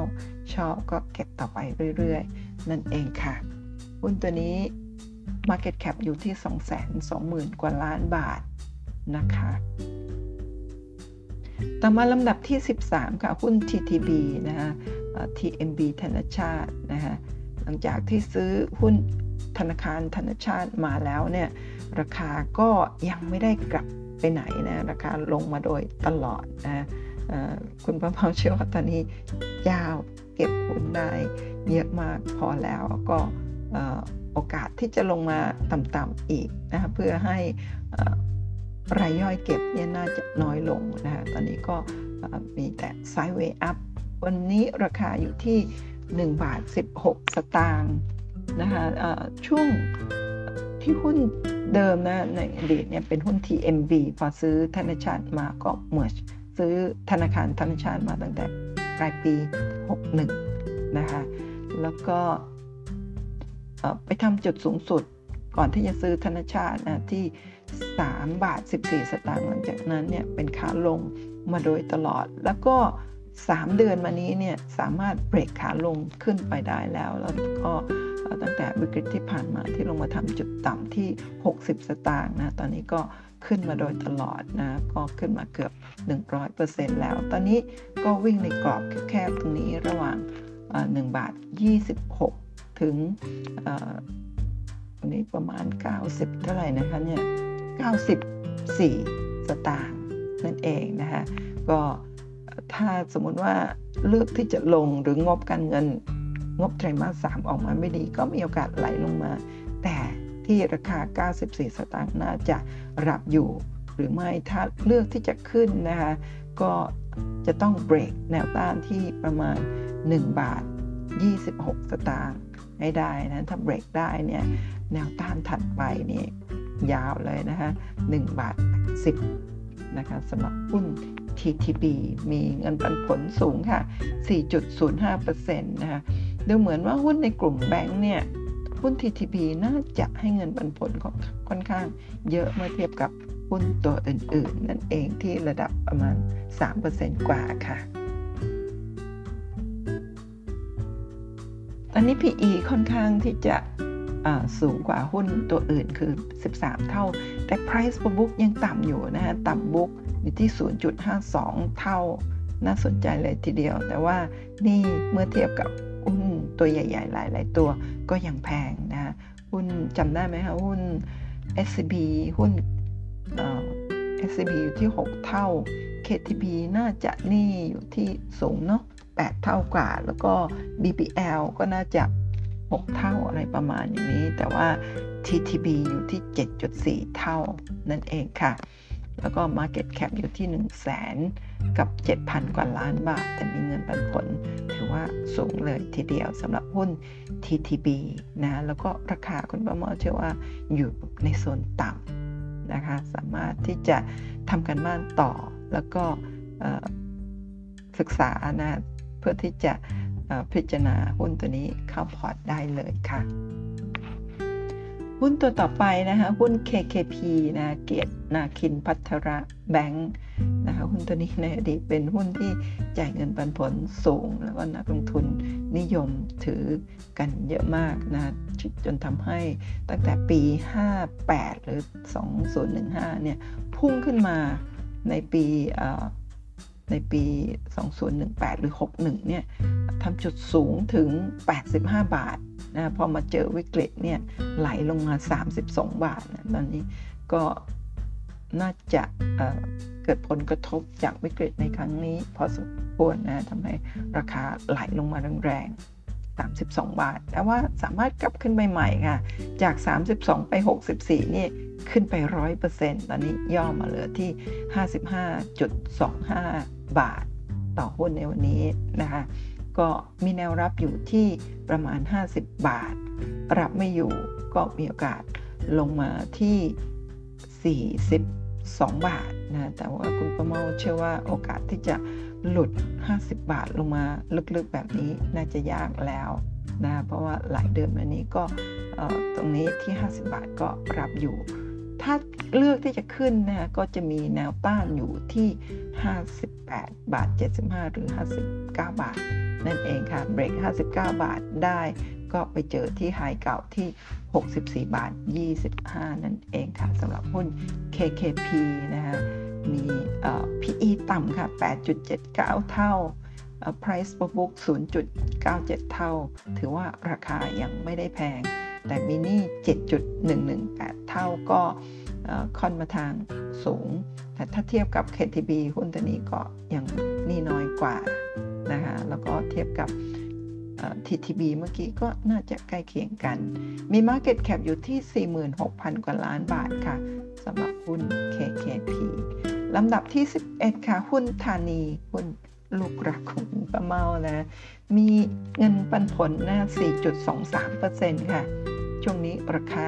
ย่อลงมานะ ได้รับผลกระทบจากข่าวดีของหุ้น SCB S นะหุ้นในกลุ่มแบงค์ได้รับข่าวดี แต่หุ้นในกลุ่ม Finance กลุ่ม Leasing ต่างๆเนี่ยพากันลงเป็นแถวเมื่อเดือนที่แล้ว เห็นไหมคะลงต่อเนื่องจากราคา 5 บาท 5บาท30นะลงมา 4 เดือนจนกระทั่งเดือนนี้ค่ะเพิ่งจะเห็นแท่งสีเขียวแต่ก่อนแท่งสีเขียวก็เป็นสีแดงก่อนใช่ไหมฮะตอนนี้ราคาอยู่ที่ 4 บาท 10 สตางค์ค่ะมอเชื่อว่าตอนนี้ราคาอยู่ในโซนต่ำพอสมควรสำหรับหุ้น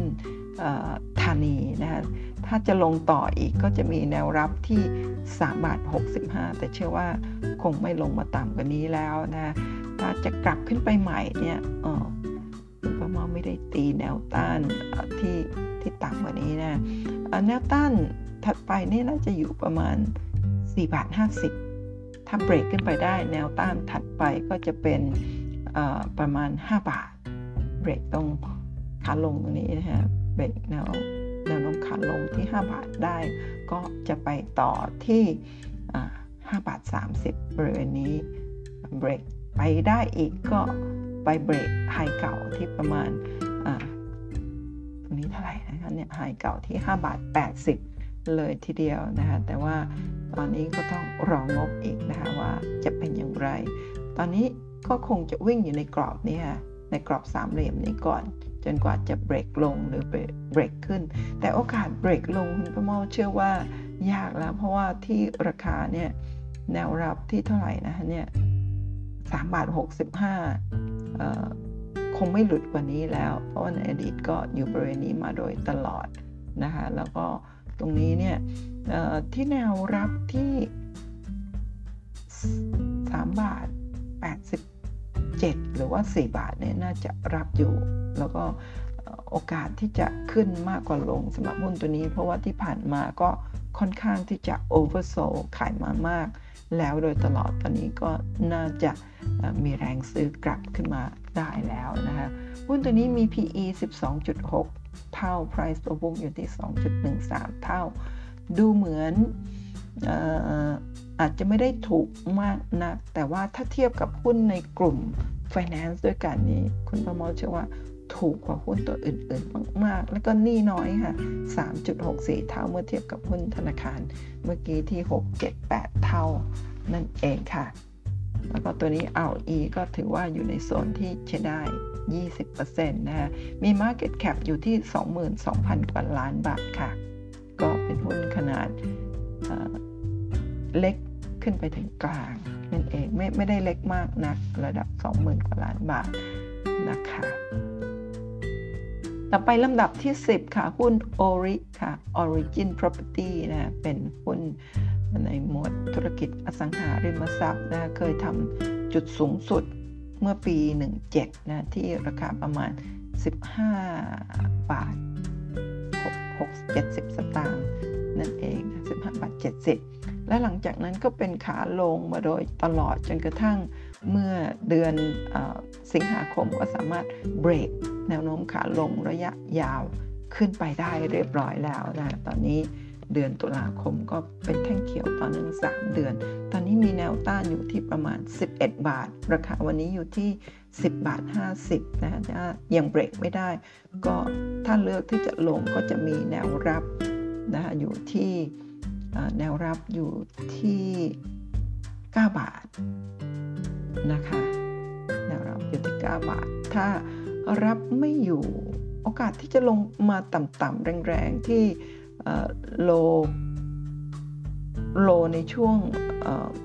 หลังวิกฤตเล็กน้อยเนี่ยที่ประมาณ 6 บาท 85 คุณประมอเชื่อว่าลงมาไม่ถึงนะ9บาทณช่วงนี้น่าจะรับอยู่นะจนกระทั่งถึงการประกาศ งบไตรมาสสามไตรมาสสี่แล้วก็ประกาศจ่ายเงินปันผลอีกรอบหนึ่ง ก็มีโอกาสไปต่อได้มากกว่าที่จะลงหุ้นตัวนี้ตอนนี้ปันผลคิดเป็น 4.71 แต่อดีตที่ผ่านมานี่ปันผลสูงมากแล้วก็จ่ายปันผลต่อเนื่องนะแต่ว่าจะเป็นกับดักปันผลหรือไม่ก็ต้องระมัดระวังอย่างช่วงนี้เนี่ยมีประกาศว่ามีข่าวว่าจะประกาศจ่ายปันผลใช่ไหมราคาวิ่งขึ้นมาตลอดขึ้นมาทำจุดสูงสุดพอปันผลเสร็จ ก็ไหลลงมานะคะพอจะประกาศจ่ายปันผลไหลลงมาทำจุดต่ำสุด ตอนนี้ประกาศจ่ายปันผลอีกก็ขึ้นมาใหม่นะคะช่วงวิกฤตนี่ราคาลงมาทำจุดต่ำที่ 3 บาทนะประมาณ 3 บาท แล้วก็ขึ้นไปถึง 11 บาทนะขึ้นมาแล้วประมาณ 3 เท่านะคะหุ้นตัวนี้ เพราะฉะนั้นก็ระมัดระวังนิดหนึ่งสำหรับหุ้นในกลุ่มอสังหาริมทรัพย์ ซึ่ง เราไม่แน่ใจว่าวิกฤตครั้งนี้เนี่ยได้ส่งผลกระทบ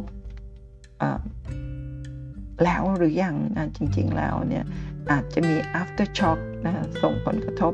รุนแรงอีกครั้งหนึ่งหรือไม่สำหรับหุ้นในกลุ่มอสังหาริมทรัพย์ ก็ไม่มีใครทราบเพราะฉะนั้นระมัดระวังนิดนึงแล้วกันนะคะสำหรับหุ้นในกลุ่มนี้นะคะ ตอนนี้เมื่อกี้บอกไปแล้วหรือยังครับมีแนวต้านอยู่ที่ 11 บาท มีแนวรับ 9 บาท แล้วก็ลึกหน่อยก็จะเป็นแนวรับที่ประมาณ 8 บาท 60 สตางค์นะคะหุ้นตัวนี้ตอนนี้ PE อยู่ที่ 8.4 เท่า Price per book 2.11 เท่า หุ้นในกลุ่มอสังหาริมทรัพย์เนี่ยส่วนใหญ่ PE ก็จะต่ำแบบนี้นะตัวนี้ Price per book ถือว่าจริงๆ เริ่มค่อนข้างแพงแล้ว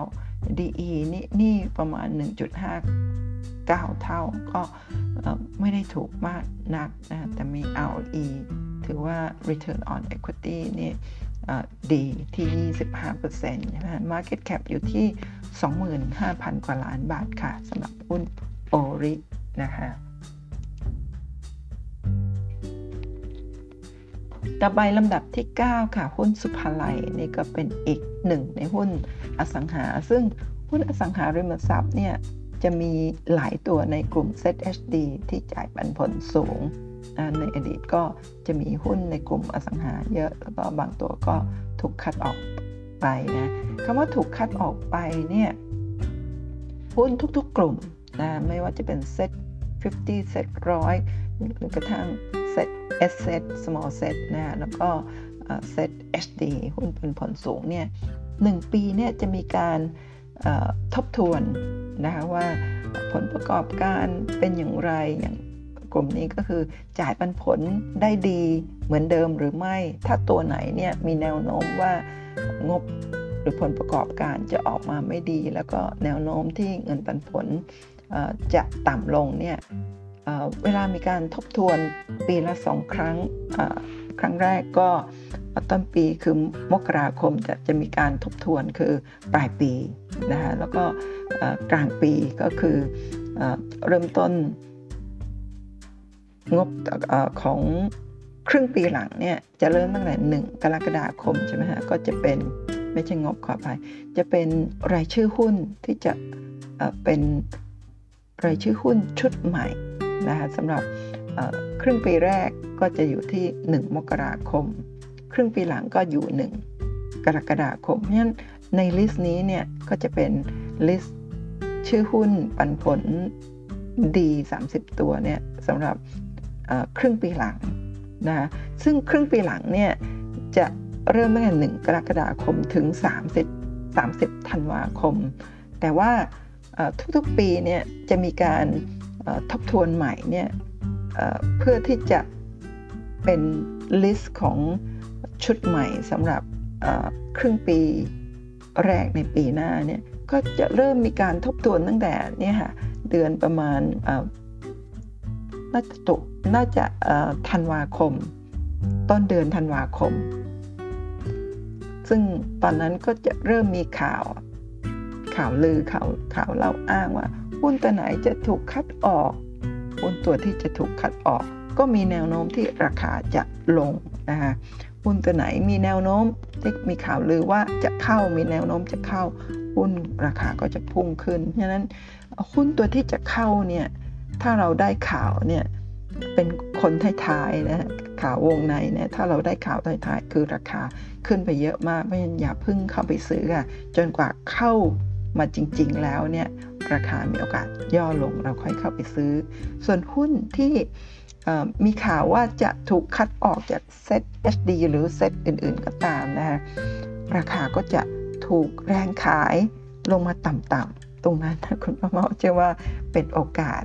นะที่จะเข้าไปซื้อตอนที่มีข่าวร้ายนะซึ่งหุ้นที่ถูกคัดออกจาก ZHD ว่าจะไม่จ่ายเงินปันผลมากเท่าเดิมอีกแล้วเนี่ย ไม่ได้หมายความว่าเขาไม่ได้จ่ายปันผล หรือว่าจะจ่ายลดลงอย่างมโหฬารมีโอกาสที่จะถูกกระทบหนึ่งไตรมาสแต่ว่าหลังจากนั้นเนี่ยมีโอกาสที่จะฟื้นกลับขึ้นมาใหม่นะคะก็อาจจะจ่ายเงินปันผลได้ดีเท่าเดิม หรือดีกว่าเดิม แล้วรอบถัดไปก็มีโอกาส กลับเข้ามาอยู่ในเซต SD ใหม่วนเวียนกันไปเรื่อย ไม่ได้หมายว่าออกไปแล้วออกไปเลยนะเพราะฉะนั้นก็ต้องศึกษาดีๆนะโดยเฉพาะเรื่องแนวโน้มของธุรกิจว่าจะถูกผลกระทบได้ยาวต่อเนื่องขนาดนั้นจริงหรือไม่หรือว่าเป็นผลกระทบชั่วคราว ซึ่งก็เป็นเหมือนวัฒนธรรมของตลาดหุ้นมีเข้ามีออกนะคะก็ลอง ศึกษาดูดีๆ ติดตามดูนั่นเองนะคะอย่าเพิ่งตกใจถ้าหุ้นที่ท่านถืออยู่ หรือหุ้นที่กำลังเลงอยู่แล้วอยู่ๆเนี่ยมีข่าวว่าจะถูกคัดออก แล้วก็ทำให้เราต้องตกใจขายหุ้นอะไม่ใช่นะคะเป็นโอกาสที่ดีในการซื้อเพิ่มซะมากกว่า นั่นคือในความคิดเห็นของคุณประเมา แต่อย่าเชื่อคุณประเมานะคะต้องไปทำกันบ้านเพิ่มค่ะหุ้นสุภาลัยนะเงินปันผล 5.03%นะคะ ราคาวันนี้อยู่ที่ 20 บาท PE 6.98 เท่า Price บวกอยู่ที่ 1 เท่า ถือว่าราคาบริเวณนี้ค่อนข้างต่ำเลยทีเดียวมีนี่น้อยค่ะ 0.86 เท่านะคะ แล้วก็แต่ ROE เมื่อกี้ถ้าเทียบกับหุ้นกี่หุ้นอะไรครับลืมโอรินะโอรินี่ ROE 25 เท่า แต่ว่าหุ้น สุภไล ROE return on equity ก็ผลตอบแทนของส่วนผู้ถือหุ้นแค่ 11.5%ก็ถือว่าน้อยกว่าครึ่งกว่าครึ่งหนึ่งของหุ้นโอริเลยทีเดียว แต่ว่าค่าต่างๆเหล่านี้บางครั้งนะคะ อาจจะเป็นการเพิ่มขึ้นหรือลดลงชั่วคราวเราต้องติดตามย้อนหลังด้วย เช่นกันนะดูดีๆ ศึกษาดีๆ ไม่ใช่เห็นปุ๊บเนี่ยตกใจ มีอยู่มีหุ้นอยู่ก็ขายไม่มีหุ้นก็ไม่กล้าเข้าไปซื้อ ลองดูค่าต่างๆ เหล่านี้ย้อนหลังด้วยนะคะ หุ้นตัวนี้มี Market Cap อยู่ที่ 42,000 กว่าล้านบาทค่ะ ตัวนี้มีแนวรับนะถ้าราคามีโอกาสลงใช่ไหมคะอยู่ที่ 17 บาท 30 สตางค์ประมาณนั้น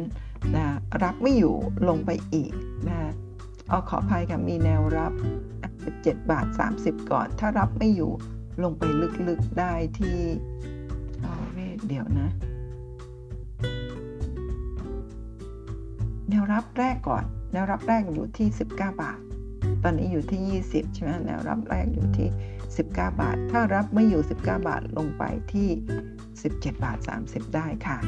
แต่ถ้าไม่ลงเลือกที่จะขึ้นโดยที่แนวโน้มของผลประกอบการงบไตรมาสสามมีโอกาส ออกมาดีใช่ไหมคะก็มีโอกาสกลับขึ้นไป เจอแนวต้านที่ 22 บาทค่ะ เบรกขึ้นไปได้แนวต้านถัดไปก็คือ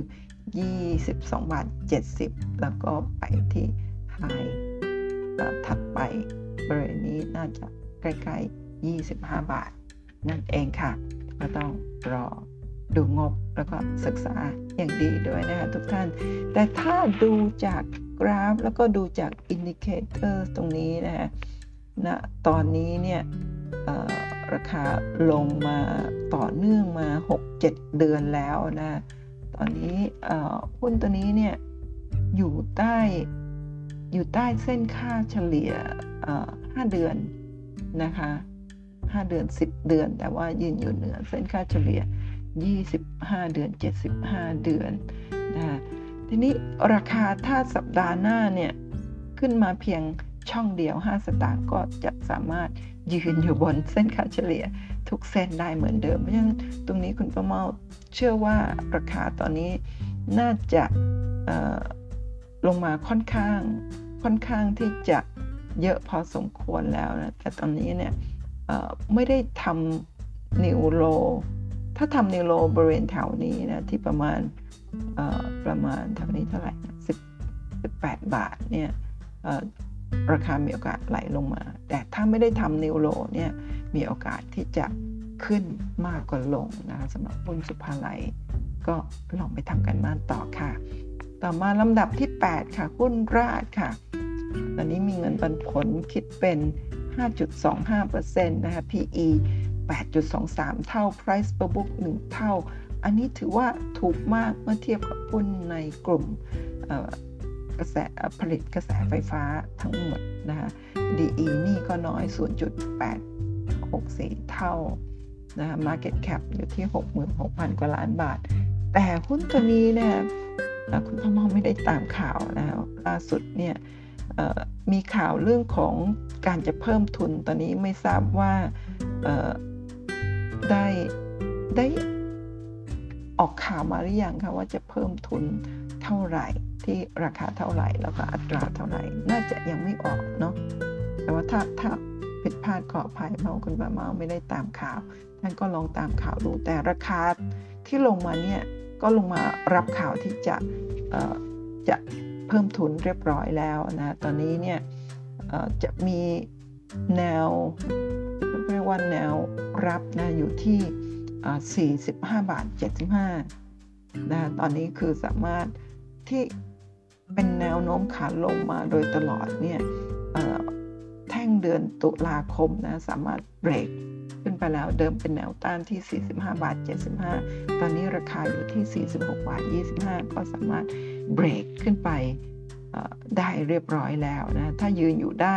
ตลอดทั้งเดือนนะก็เป็นสัญญาณที่ดีที่มีโอกาสกลับขึ้นไปต่อแนวต้านหลักๆนะไกลกว่านี้หน่อยก็คือ 53 บาท 50 นะคะ ส่วนแนวรับเนี่ยก็จะอยู่ที่ประมาณ 42 บาทนะคะตอนนี้ก็คงจะวิ่งอยู่ในกรอบนี้จนกว่าจะมีการเพิ่มทุนเสร็จ เรียบร้อยก็ค่อยว่ากันใหม่ คุณบ้าเมาเชื่อว่าการเพิ่มทุนครั้งนี้เนี่ยน่าจะช่วยสร้างศักยภาพของราดให้พัฒนาธุรกิจไปได้เติบโตมากยิ่งขึ้นนั่นเองนะเพราะฉะนั้นราคาบริเวณแถวนี้บ้าเมาเชื่อว่าน่าจะเป็นราคาที่ไม่ได้แพงมากเกินไปนะ ถ้าดูจากค่า PE กับ Price per book ก็ถือว่า ถูกแล้วนั่นเองกับเงินปันผลที่ 5.25%ก็ทำกันบ้านต่อ แล้วก็ช่วงนี้ที่ผ่านมาจริง ๆ แล้วถือว่ามีการขายมายาวนานต่อเนื่อง oversold มากๆ แล้วก่อนตอนนี้ indicator เริ่มจะตัดขึ้นเรียบร้อยแล้วนะคะก็เป็นสัญญาณที่ดีสำหรับหุ้นตัวนี้ค่ะลำดับที่ 7 ค่ะหุ้น AP ค่ะ ตัวนี้ เงินปันผลอยู่ที่ 5.45 เท่า ไม่ได้ดูเวลาน่าจะเกิน 1 ชั่วโมงแล้วนะ คลิปของคุณป้าเมาก็จะยาวๆแบบนี้ แต่ว่าถ้าท่านใช้เวลาเวลาคือ 1 ชั่วโมงกว่าหรือ 2 ชั่วโมงเนี่ยคุณป้าเมาเชื่อว่าคุ้มค่าในการที่เราจะฟังและนำไปลงทุนใช้เงินเป็นหมื่นเป็นแสนเป็นล้านลงทุน แต่ว่าเราไม่ลงทุนกับเวลาในการศึกษาหาความรู้เนี่ย เราก็จะพลาดโอกาสดีๆ ก็อดทนฟังกันนิดนะคุณพ่ออดทนพูดนานๆ ยาวๆ ให้ท่านฟังได้ ท่านต้องอดทนฟังนะคะเพื่อที่จะนำข้อมูลเนี่ยไปทำงานบ้านต่อไม่ต้องไปหาใช้เวลาศึกษาเป็นเป็นวันๆเลยนะคะแต่คุณป้าเมาช่วย ท่านทำกันบ้านมาส่วนหนึ่ง ท่านก็นำข้อมูลนี้ไปทำกันบ้านต่อประหยัดเวลาท่านได้เยอะนั่นเองค่ะ AP นะก็อยู่ในกลุ่มอสังหาริมทรัพย์ในหุ้นในกลุ่ม Set HD นี่จะจะมีหุ้นในกลุ่มอสังหาริมทรัพย์น่าจะห้าตัวได้เลยนะคะเนี่ยเยอะมากนะคะเพราะฉะนั้นนั่นก็หมายความว่าหุ้นในกลุ่ม อสังหาริมทรัพย์นะคะเป็นหุ้นที่ให้ผลตอบแทนเรื่องของเงินปันผลดีนะคะแต่ว่าในช่วงนี้เนี่ยได้รับผลกระทบจากวิกฤตไปแล้วหรืออยังก็ไม่มีใครทราบนะะจนกว่าคือปัญหาบางปัญหาก็จะถูกซุบใต้พรมนี่คุณประมอไม่ได้หมายถึงหุ้น AP นะหมายถึงหุ้นทุกตัวในกลุ่มนี้นะจนกว่าจะนำปัญหาออกมาเนี่ย ก็เราถึงจะเห็นปัญหาแล้วก็จะทำให้ผลกระทบเนี่ยร้ายแรงกว่าที่เราคาดหรือไม่ก็ต้องรอติดตามในเรื่องของภาพรวมของเศรษฐกิจนะคะว่าหลังจากนี้ต่อไปเนี่ยถ้าเราทุกคนมีการฉีดวัคซีนครบนะคะแล้วก็สามารถที่จะควบคุมการติดเชื้อได้อยู่ นะคะแล้วก็การติดเชื้อลดลงทุกวันจนจนเหลือหลักหลักพันหลักร้อยแล้วหลักหลักสิบนะจะเป็นความเป็นไปได้ หรือไม่ก็ต้องรอรุ้นแล้วก็ช่วยกันนะครับรักษาระยะห่างหยุดเชื้อเพื่อชาติเพื่อครอบครัวของเรานั่นเองนะคะหุ้น AP ค่ะ มี PE ต่ำมากเลยนะคะเนี่ย 5.29 เท่า แล้วก็ Price per book ก็ 0.85 เท่า ต่ำนี่ไม่ได้เยอะมากนะ 0.9 1 1 เมื่อเทียบกับหุ้นโอริเมื่อกี้นี้นี่เยอะ 2 เท่าถ้าจำไม่ผิดนะคะ Market Cap 25,000 กว่าล้านบาทกับเงินปันผลที่ 5.45 เท่า แต่ว่าราคาเนี่ยผมก็มองเชื่อว่าราคา จริงๆ ถ้าดูจาก PE price per book เหมือนกับยังถูกอยู่ แต่ถ้าดูจากกราฟเนี่ย เชื่อว่าค่อนข้างที่จะแพงเหมือนกันนะขึ้นมาจากช่วงวิกฤตเนี่ยลงมา 3.40 พุ่งขึ้นไปถึงประมาณเกือบเกือบ 9 บาทนะก็ขึ้นไป 200กว่าเปอร์เซ็นต์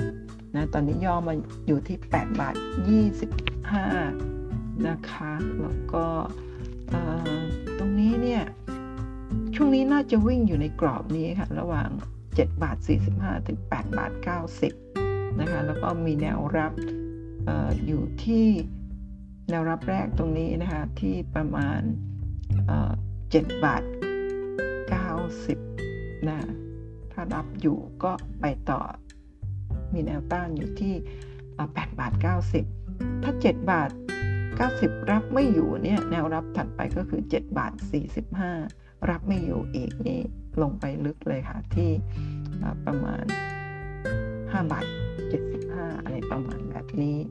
นะคะแต่ว่ามาม่าเชื่อว่ากรอบนี้น่าจะรับอยู่ แต่ว่าโอกาสที่จะเบรกขึ้นไปทำนิวไฮหรือออทำไฮได้หรือไม่นี่ก็ต้องรอดูเรื่องของงบการเงินหรือผลประกอบการนะแต่ว่า หุ้นในกลุ่มนี้ ก็ต้องระมัดระวังนิดหนึ่งนั่นเองนะบางครั้งเราเห็นกับเงินปันผล แล้วก็ไปติดกับดักเงินปันผลก็มีโอกาสที่จะเสียหายมากกว่าที่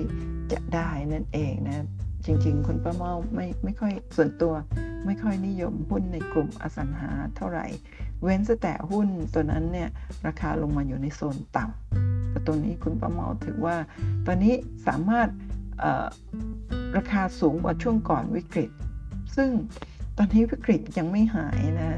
ยังยังอยู่แล้วยัง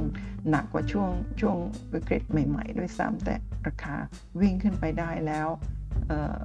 มีความเป็นไปได้มากแค่ไหนก็ต้องก็ต้องศึกษากันดีๆ นั่นเองค่ะ ต่อไปลำดับที่ 6 อีกหนึ่งหุ้นในกลุ่มอสังหาริมทรัพย์นะคะ คือหุ้น QH นะคะก็ Quality House เงินปันผล 5.45%นะคะกับ PE 11.4 เท่านะคะก็ Price book 0.89 เมื่อเทียบกับหุ้น AP เมื่อสักครู่ก็แพงกว่านะฮะ DE นี่น้อยค่ะ นี่น้อย 0.745 เท่านะคะ Market Cap 23,000 กว่าล้านบาท หุ้นตัวนี้เนี่ย คุณประเมา ไม่แน่ใจค่ะว่าดรนิเวศกับบุตรสาว ขายหุ้นตัวนี้ไปแล้วหรือยังนะคะก็ลองติดตามกันดู คืออการที่ดรนิเวศกับบุตรสาวถือหุ้นอยู่แล้วก็ขายไป ไม่ได้หมายความว่าหุ้นตัวนั้นจะจะแย่หรือพื้นฐานจะแย่ เพียงแต่ว่าดรนิเวศเนี่ยอาจจะไปเจอหุ้นตัวใหม่ที่ดีกว่า หุ้นตัวนี้ก็เลยขายแล้วก็ไปซื้อนะไม่ได้หมายความว่าหุ้นจะแย่นะทุกท่านขออภัยค่ะ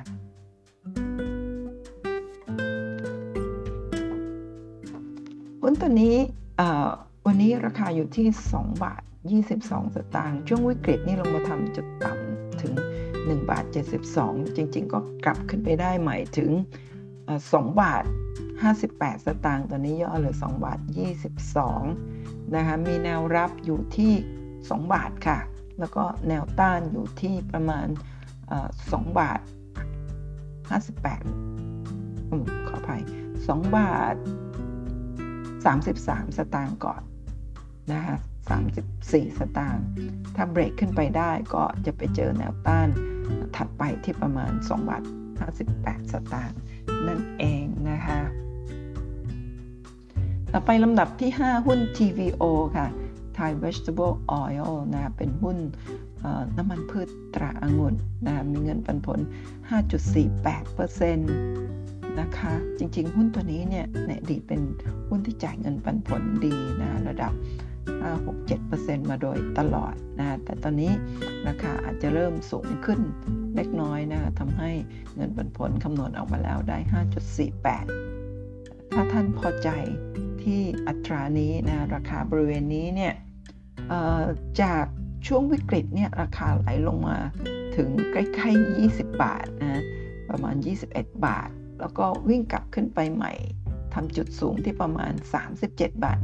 50 ตอนนี้ย่อมาอยู่ที่ 31 บาทนะตอนขึ้นไปเนี่ยอย่างเมื่อเดือน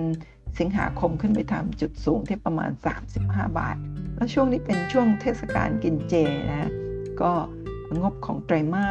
ส4นะคะก็คือเดือนตุลาพฤศจิกาธันวาเนี่ยมีแนวโน้มน่าจะดีกว่าไตรมาส3นะคุณประเมาเดาว่าเป็นอย่างนั้น เพราะฉะนั้นถ้าท่านมองเห็นว่าราคาอัตราเงินปันผลที่ 5%กว่ากับราคาที่ 31 บาทที่ PE 10 เท่า Price book 2.46 2.48 เท่าเนี่ย ไม่ได้แพงเกินไปก็ ลองไปทำกันบ้านดู แต่ว่าตัวนี้เนี่ยลงมาโดยตลอดเนี่ยยังมีแนวรับถัดไปอยู่ที่ 29 บาท 75 ถ้ารับอยู่นะมีโอกาสกลับขึ้นไปใหม่นะแต่ว่าถ้ารับไม่อยู่เนี่ยก็คงลงมาบริเวณประมาณ 20 ปลายปลายนะแต่ว่าคุณประมาเชื่อว่า เนื่องจากตัวนี้เนี่ย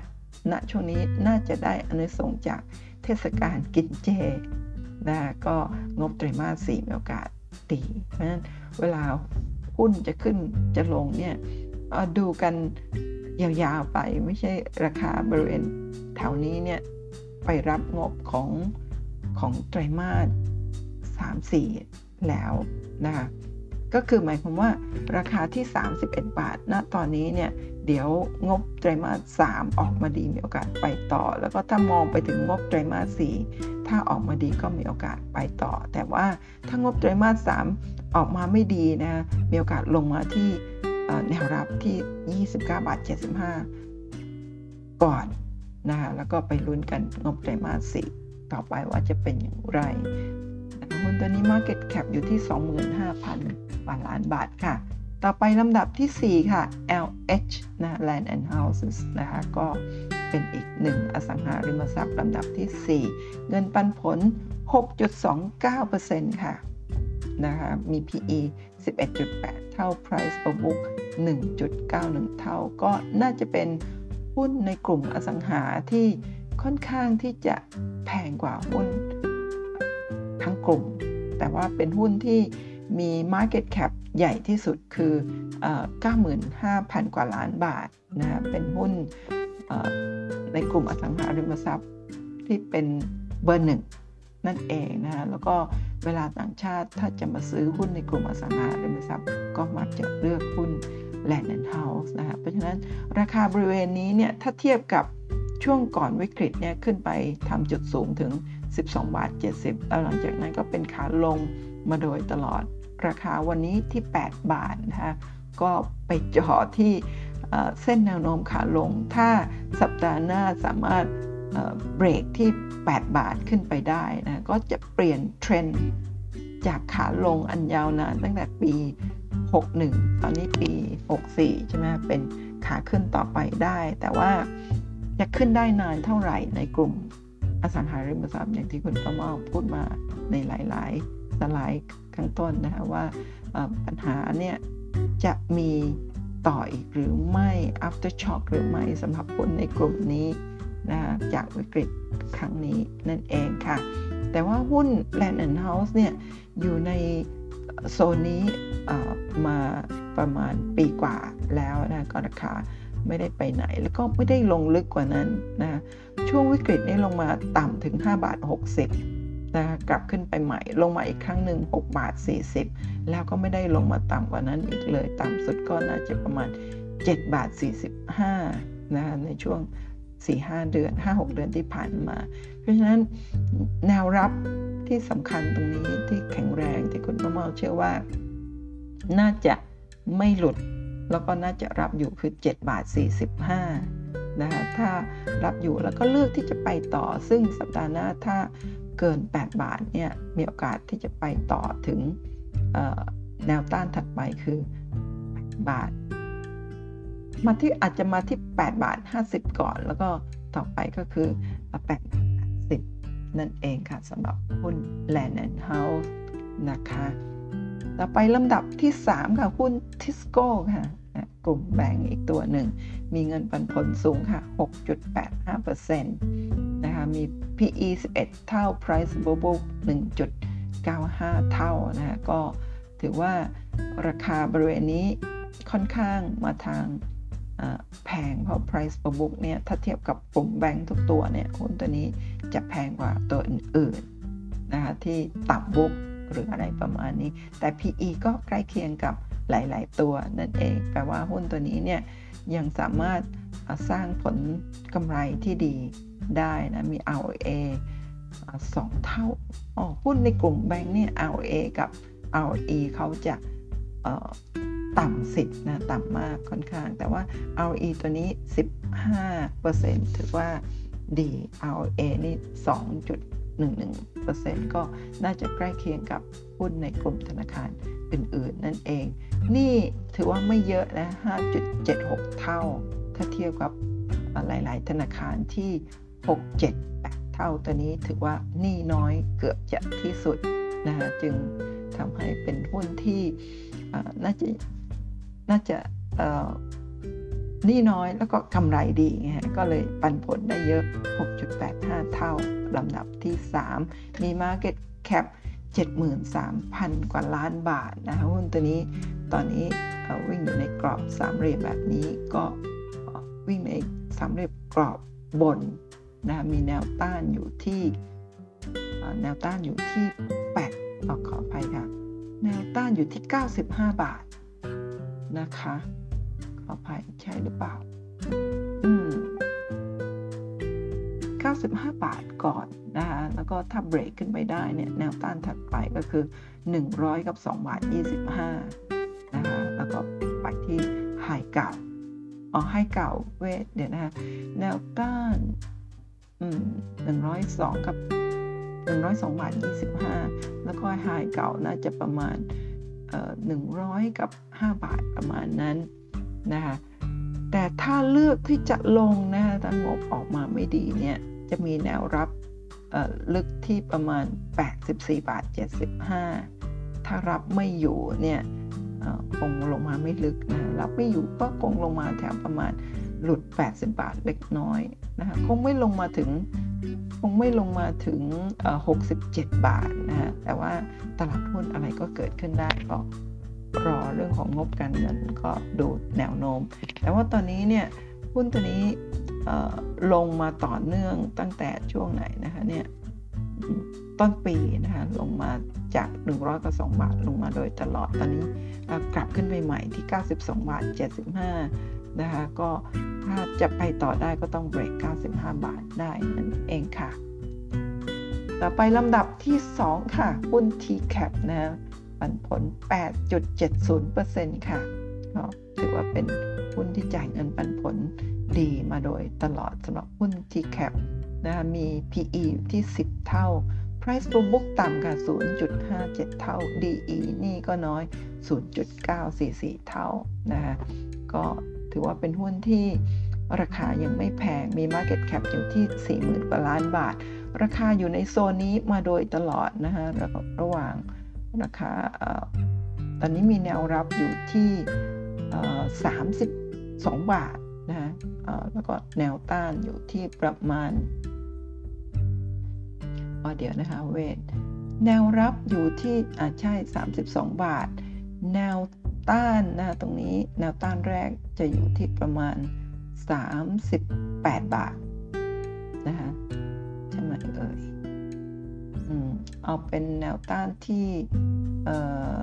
36 บาท 75 ก่อน รงแนวโน้มขาลงนี้ ถ้าเบรกได้ถึงจะไป 38 บาท 75 นะ ถ้าเลือกที่จะลงก็มีแนวรับที่ 32 บาท แล้วก็แนวรับลึกลงไปอีกก็ที่เท่าไหร่นะคะเนี่ยนี้น่าจะประมาณ 30 บาทนั่นเองนะะแต่ว่าถ้าดู indicator ต่างๆ ตรงนี้เนี่ยโอกาสที่จะลง คือเมื่อเดือนที่แล้วเนี่ยหุ้น TCAP ก็อยู่ในกลุ่ม อยู่ในกลุ่ม Finance ที่ได้รับผลกระทบจากข่าวดีของ CBS ใช่ไหมคะก็ลงมาเมื่อเมื่อเดือนกันยายน แต่เดือนนี้เริ่มไม่ลงต่อเพราะฉะนั้นแนวโน้มที่จะไปต่อในคุณป้ามาเชื่อว่ามีมากกว่าที่จะลงมาอีก เพราะอย่างช่วงเดือนที่แล้วเนี่ยได้รับข่าวร้ายใช่ไหมก็ลงได้ต่ำสุดประมาณตรงนี้ น่าจะประมาณ 30 33 บาทอะไรประมาณนี้นะคะ ตอนนี้วันนี้อยู่ที่ 34 บาท 50 สตางค์ค่ะ ต่อไปลำดับที่ 1 ค่ะ หุ้น Tasco ค่ะ เงินปันผล 8.74%ค่ะ ตอนนี้ PE ต่ำนะอยู่ที่ 7.32 เท่า Price per book 1.98 เท่า ถ้าพูดถึง PE มีผลตอบแทนดีกำไรดีทำให้ PE ต่ำ7.32 เท่า แต่ price per book เนี่ยก็ถือว่าไม่ได้ต่ำมากเท่าไหร่นักนะเกือบ 2 เท่า ทีนี้หุ้นตัวนี้ทัสโกนี่น่าจะอยู่ในหมวดพลังงาน แต่ถ้าพลังงาน price per book อยู่ที่ 1.9 เท่าก็ไม่ถึงกับแพงมากนักตัวนี้นี่น้อย 0.722 เท่านะฮะ RA ROE เนี่ยก็อยู่ในโซนที่ดี 19.25% ROA ROA แล้วก็ 25.434% ROE นั่นเองค่ะ Market Cap อยู่ที่ 28,000 กว่าล้านบาทนะบางทีคุณป้าพ่อพูดเท่าบ้าง เปอร์เซ็นต์บ้าง ผิดผิดถูกถูกขออภัยนะบางทีตัวเลขเยอะแล้วก็พูดเยอะก็จะหมึนๆแบบนี้นะคะหุ้นตัวนี้ทัสโก้นะยางมาต่อยตอนนี้เนี่ย ราคาอยู่ที่ 18 บาท 50 นะก็ที่ผ่านมาเนี่ยช่วงก่อนวิกฤตเนี่ยราคาสูงสุดอยู่ที่ 29 บาท จริงๆแล้วเดี๋ยวนะคะหุ้น29 บาท แล้วก็มีข่าวร้ายนะว่ารัฐบาลอเมริกานะก็มีหนังสือนะถึงถึง TASCO ว่าไม่ให้ซื้อน้ำมันดิบจาก ประเทศเวเนซุเอลา เพราะว่าอเมริกาเนี่ย sanction sanction sanction เวเนซุเอลาอยู่นะก็ให้งดการซื้อพองดการซื้อเนี่ยทำให้ TASCO ก็จะต้องหาซัพพลายเออร์ที่จะซื้อน้ำมันดิบใหม่ ซึ่งนักลงทุนก็เกรงว่าจะทำให้ราคาต้นทุนของน้ำมันดิบแพงขึ้นก็เลย มีแรงขาย ตอนนั้นรู้สึกจะฟลอร์ต่อเนื่องกันสองสามวันเลยทีเดียวนะราคาลงมาแล้วพอมาเจอวิกฤตอีกก็ทำให้ราคาไหลลงลึกถึง 10 10 บาททุงต้น10 12 13 บาทเลยทีเดียว หลังจากนั้นก็กลับขึ้นไปใหม่ที่ 22 23 บาท กลับขึ้นไปเกือบ 100%ตอนนี้ย่อมาอยู่ที่ 18 บาท50อีกครั้งหนึ่ง นะคะ ตอนนี้เห็นไหมคะว่าเป็นแท่งแดงคือ 1 แท่ง1 1เดือนนะกราฟรายเดือน ลงมาโดยตลอดทุกๆ เดือนเนี่ยลงมาต่อเนื่อง 6-7 เดือน ตอนนี้เดือนนี้ไม่ได้ทำนิวโลแล้วก็เริ่มเห็นแท่งสีเขียวคุณประเมาเชื่อว่า แล้วก็เนี่ยถ้าดู indicators ที่เป็น stochastic เนี่ย stochastic ที่ 22%เนี่ยเริ่มที่จะ oversold มาก ๆ แล้วนะฮะ ชื่อว่าแล้วก็ RSI อยู่ที่ 47 เนี่ย ถือว่าถ้าเทียบกับบริเวณนี้ที่น่าจะ 30 ตรงนี้เริ่มที่จะราคาไม่น่าจะไหลลงกว่านี้แล้วนะ เพราะฉะนั้น ตรงนี้เป็นราคาที่น่าสนใจที่จะนำไปทำกันบ้านต่อได้เลยนะทุกท่านสำหรับเงินปันผลที่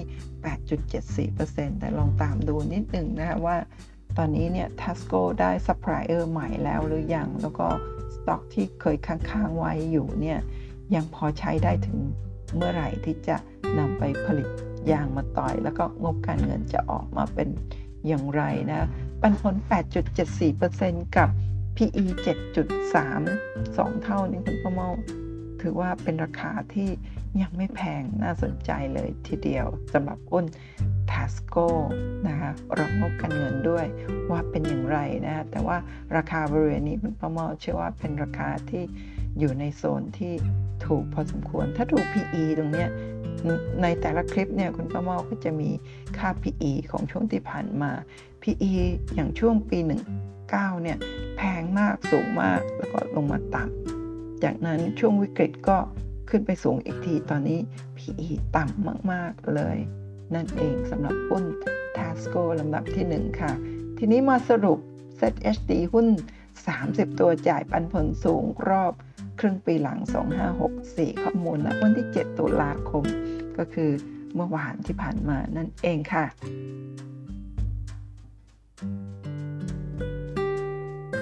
อันนี้คุณประเมาได้มาจากโปรแกรม e-finance นะคะ ก็จะไล่เรียงทั้งหมด 30 ตัวนะในสไลด์ตั้งแต่ต้นเนี่ยคุณประเมาเรียงลำดับที่ 30 ไปจนถึงลำดับ 1 คือ Tasco แต่ในหน้านี้เรียงลำดับหุ้นที่จ่ายเงินปันผลสูงสุดคือ Tasco ที่ 8%แล้วก็ไล่เรียงกันลงมา แต่ในหน้านี้เนี่ย นอกจากชื่อหุ้นแล้วเนี่ย ท่านจะเห็นราคา ปิดของเมื่อวานนี้วันที่ 7 นะคะ แล้วก็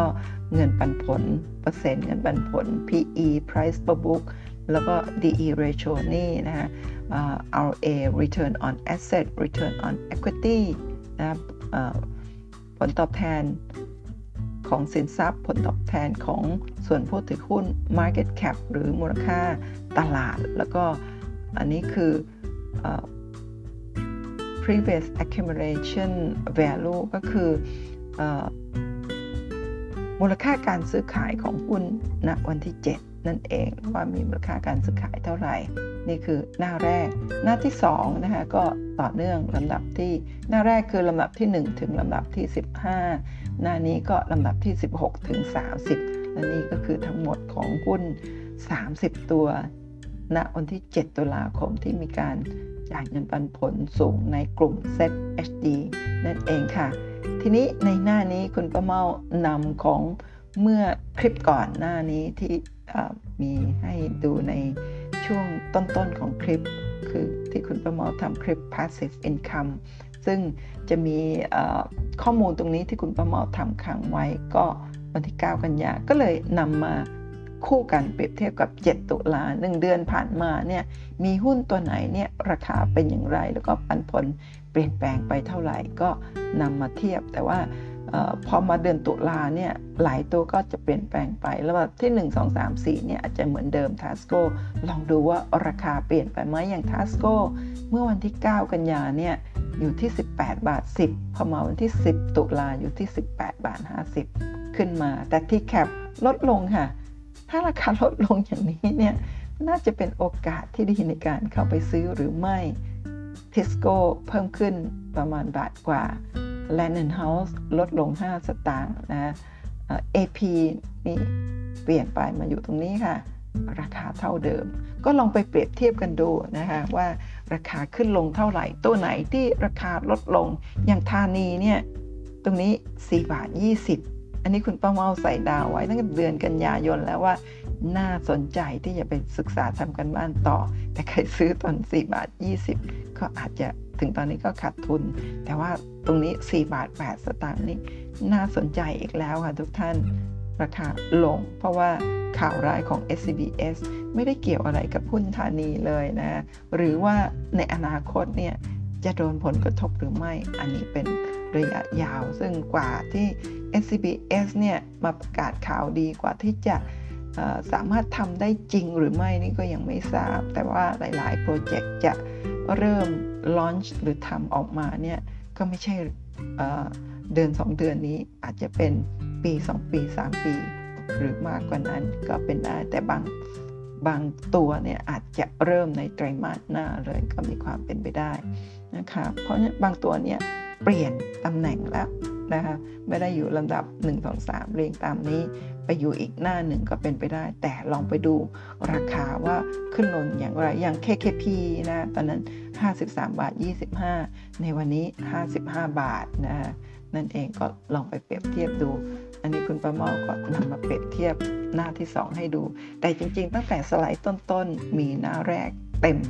มีข้อมูลเต็ม แต่ว่าตอนนี้ก็นำสองสองช่วงเวลามาเปรียบเทียบหุ้นกับจำนวนเงินปันผลและราคามาให้ดูนั่นเองค่ะนะคะสุดท้ายมาดูกราฟเซตกันค่ะ ว่าแต่เป็น time frame month นะว่าจากนี้ต่อไปเป็นอย่างไรกันบ้าง วันนี้ดัชนีปิดที่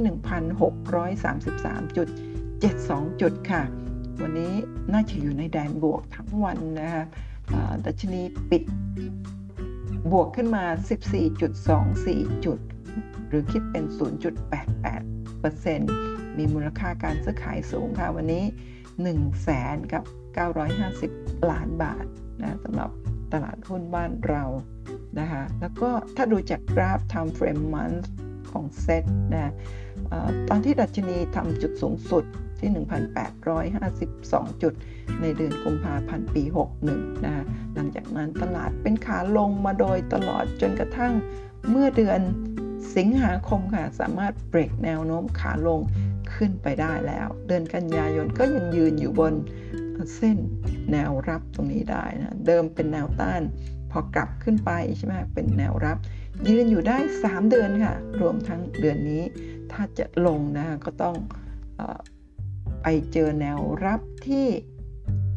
1,000 1,500 จุดค่ะ ขออภัยก่อน 1,500 จุดก็จะไปที่โอเคใช่ 1,500 จุดค่ะ ตอนนี้ 1,633.72 จุดใช่ไหมคะ ถ้าจะลงเนี่ยจะต้องไปที่ อ๋อ ไม่ใช่ 1,500 จุดค่ะ 1,600 จุดก่อน หลุดเส้นนี้นะคะ เส้น แนวโน้มขาลงที่ขึ้นไปได้แล้วเนี่ยถ้าจะลงมาก็ต้องหลุด 1,600 จุด ถ้าหลุดแล้วนะคะ next station นะสถานีถัดไปหรือแนวรับถัดไปก็คือ 1,500 จุดนะถ้ารับไม่อยู่นี่ยาว แต่ว่าคนป้าเมาเชื่อนะว่าตรงนี้ตั้งแต่วิกฤตที่ผ่านมาเป็นแนวโน้มขาขึ้นไซด์เวย์อัพนะ ไซเวย์อัพก็มีโอกาสไปต่อ ตอนนี้แนวต้านถัดไปก็คือไฮเก่าเมื่อเดือนที่แล้วที่ 1,658 จุด ถ้าเบรกไปได้นี่ แนวต้านถัดไปก็คือ 1,757 จุด ซึ่งเป็นแนวเเป็นไฮก่อนวิกฤต ถ้าเบรกขึ้นไปได้อีกก็เป็น ไฮที่เป็น all time high เมื่อปี 61 แต่ว่าจะเกิดขึ้นปีนี้หรือไม่นะคะ ต้องรอดูกัน ถ้าไม่ใช่ปีนี้ก็ต้องเป็นปีถัดไปแล้วค่ะ ตรงนี้ก็ต้องคงเป็นไซเวย์อัพ คือระยะยาว ยาวๆ ไกลๆ เนี่ย คุณประมอเชื่อว่าไซเวย์อัพ แต่ในระหว่างทางนะนะรายวันรายสัปดาห์เนี่ยอาจจะมีการผันผวนขึ้นลง แต่ว่าจะ ขึ้นมากกว่าลง เพราะฉะนั้นการผันผวนระยะสั้นๆเนี่ยท่านอย่าได้ตกใจ ถ้าเราเป็นนักลงทุนระยะยาวมองอนาคตไกลๆนะแล้วก็ทุกๆวิกฤตเนี่ยจากที่เราเคยผ่านมาวิกฤตเนี่ยตลาดหุ้นจะพุ่งขึ้นแรงเสมอ หรือว่าเราคิดว่าตรงนี้พุ่งขึ้นแรงแล้ว แต่จริง ๆ แล้วเนี่ยตอนนี้ลงเพราะแรงตกใจนะตอนนี้กลับขึ้นไปใหม่ นี่ลงอีกครั้งหนึ่งบริเวณแถวนี้นะคะแล้วก็ตอนนี้ก็ไซเวย์อัพ นะยังไม่ได้พุ่งขึ้นแรงมากขนาดที่ถ้าเราดูในอดีตนะอย่างเช่นช่วงนี้ ช่วงนี้อ๋ออันนี้ไม่ได้ดูยาวไปถึงช่วงวิกฤตแฮมเบอร์เกอร์นะอย่างวิกฤตแฮมเบอร์เกอร์เนี่ย380 จุดลงมานะแล้วพุ่งขึ้นไปถึงตรงนี้เลยนะคะ all time high แบบนี้ นั่นเองนะคะเพราะฉะนั้นก็ต้องอรอรุ้นสำหรับวิกฤตครั้งนี้ว่าจะเวลาที่เศรษฐกิจฟื้นเนี่ยหุ้นจะพุ่งไปได้ไกลแค่ไหน หรือกำลังจะมีวิกฤตอีกรอบหนึ่งนะหรือไม่ไม่มีใครรู้เพราะฉะนั้น แต่ระยะยาวนี่คุณประมาเชื่อมั่นว่าณตอนนี้ที่ 1,500 จุดน่าจะรับอยู่ ตอนนี้ก็ลุ้นว่า 1,600 จุดเนี่ย รับอยู่แล้วก็ไม่หลุด แต่ถ้าหลุดจริงๆนะไปเจอกันที่ 1,500 จุด น่าจะรับอยู่แล้วก็ 1,500 จุดเนี่ยซึ่งผ่านมาแล้วถึงรับอยู่มากี่เดือนแล้วพันเนี่ยหนึ่งสองอุ้ยตั้งแต่เดือนอะไรเนี่ยกว่าครึ่งครึ่งปีที่ผ่านมาก็รับอยู่มาโดยตลอดนั่นเองค่ะและนั่นก็คือทั้งหมดของคลิปนี้นะยาวหน่อยแต่คุณป้าเมาเชื่อว่า ทุกท่านจะได้ประโยชน์นะนำข้อมูลของคุณป้าเมาไปศึกษาต่อให้ละเอียดซึ้งนะคะเพราะว่าการลงทุนมีความเสี่ยงผู้ลงทุนควรศึกษาข้อมูลก่อนตัดสินใจลงทุนค่ะ ก็ขอบคุณทุกท่านสำหรับการติดตาม กด subscribe ไลค์แชร์ช่องคุณประเมาเล่าเรื่องหุ้นที่ท่านสามารถติดตามได้ผ่านช่องทาง YouTube แล้วก็พอดแคสต์ช่องคุณประเมาเล่าเรื่องหุ้นนะคะ พื่อที่จะไม่พลาดการติดตามนะก็อย่าลืมกดกระดิ่งแจ้งเตือนนะเวลาที่คุณป้าเมามีคลิปใหม่ ๆ แบบนี้มาด้วยค่ะ ขอให้ทุกท่านโชคดีในการลงทุนมีพอร์ตหุ้นเขียวสดใสมีกำไรงามนะคะอดทนกับการผันผวนนิดหนึ่งแต่ระยะยาวคุณป้าเมาเชื่อว่า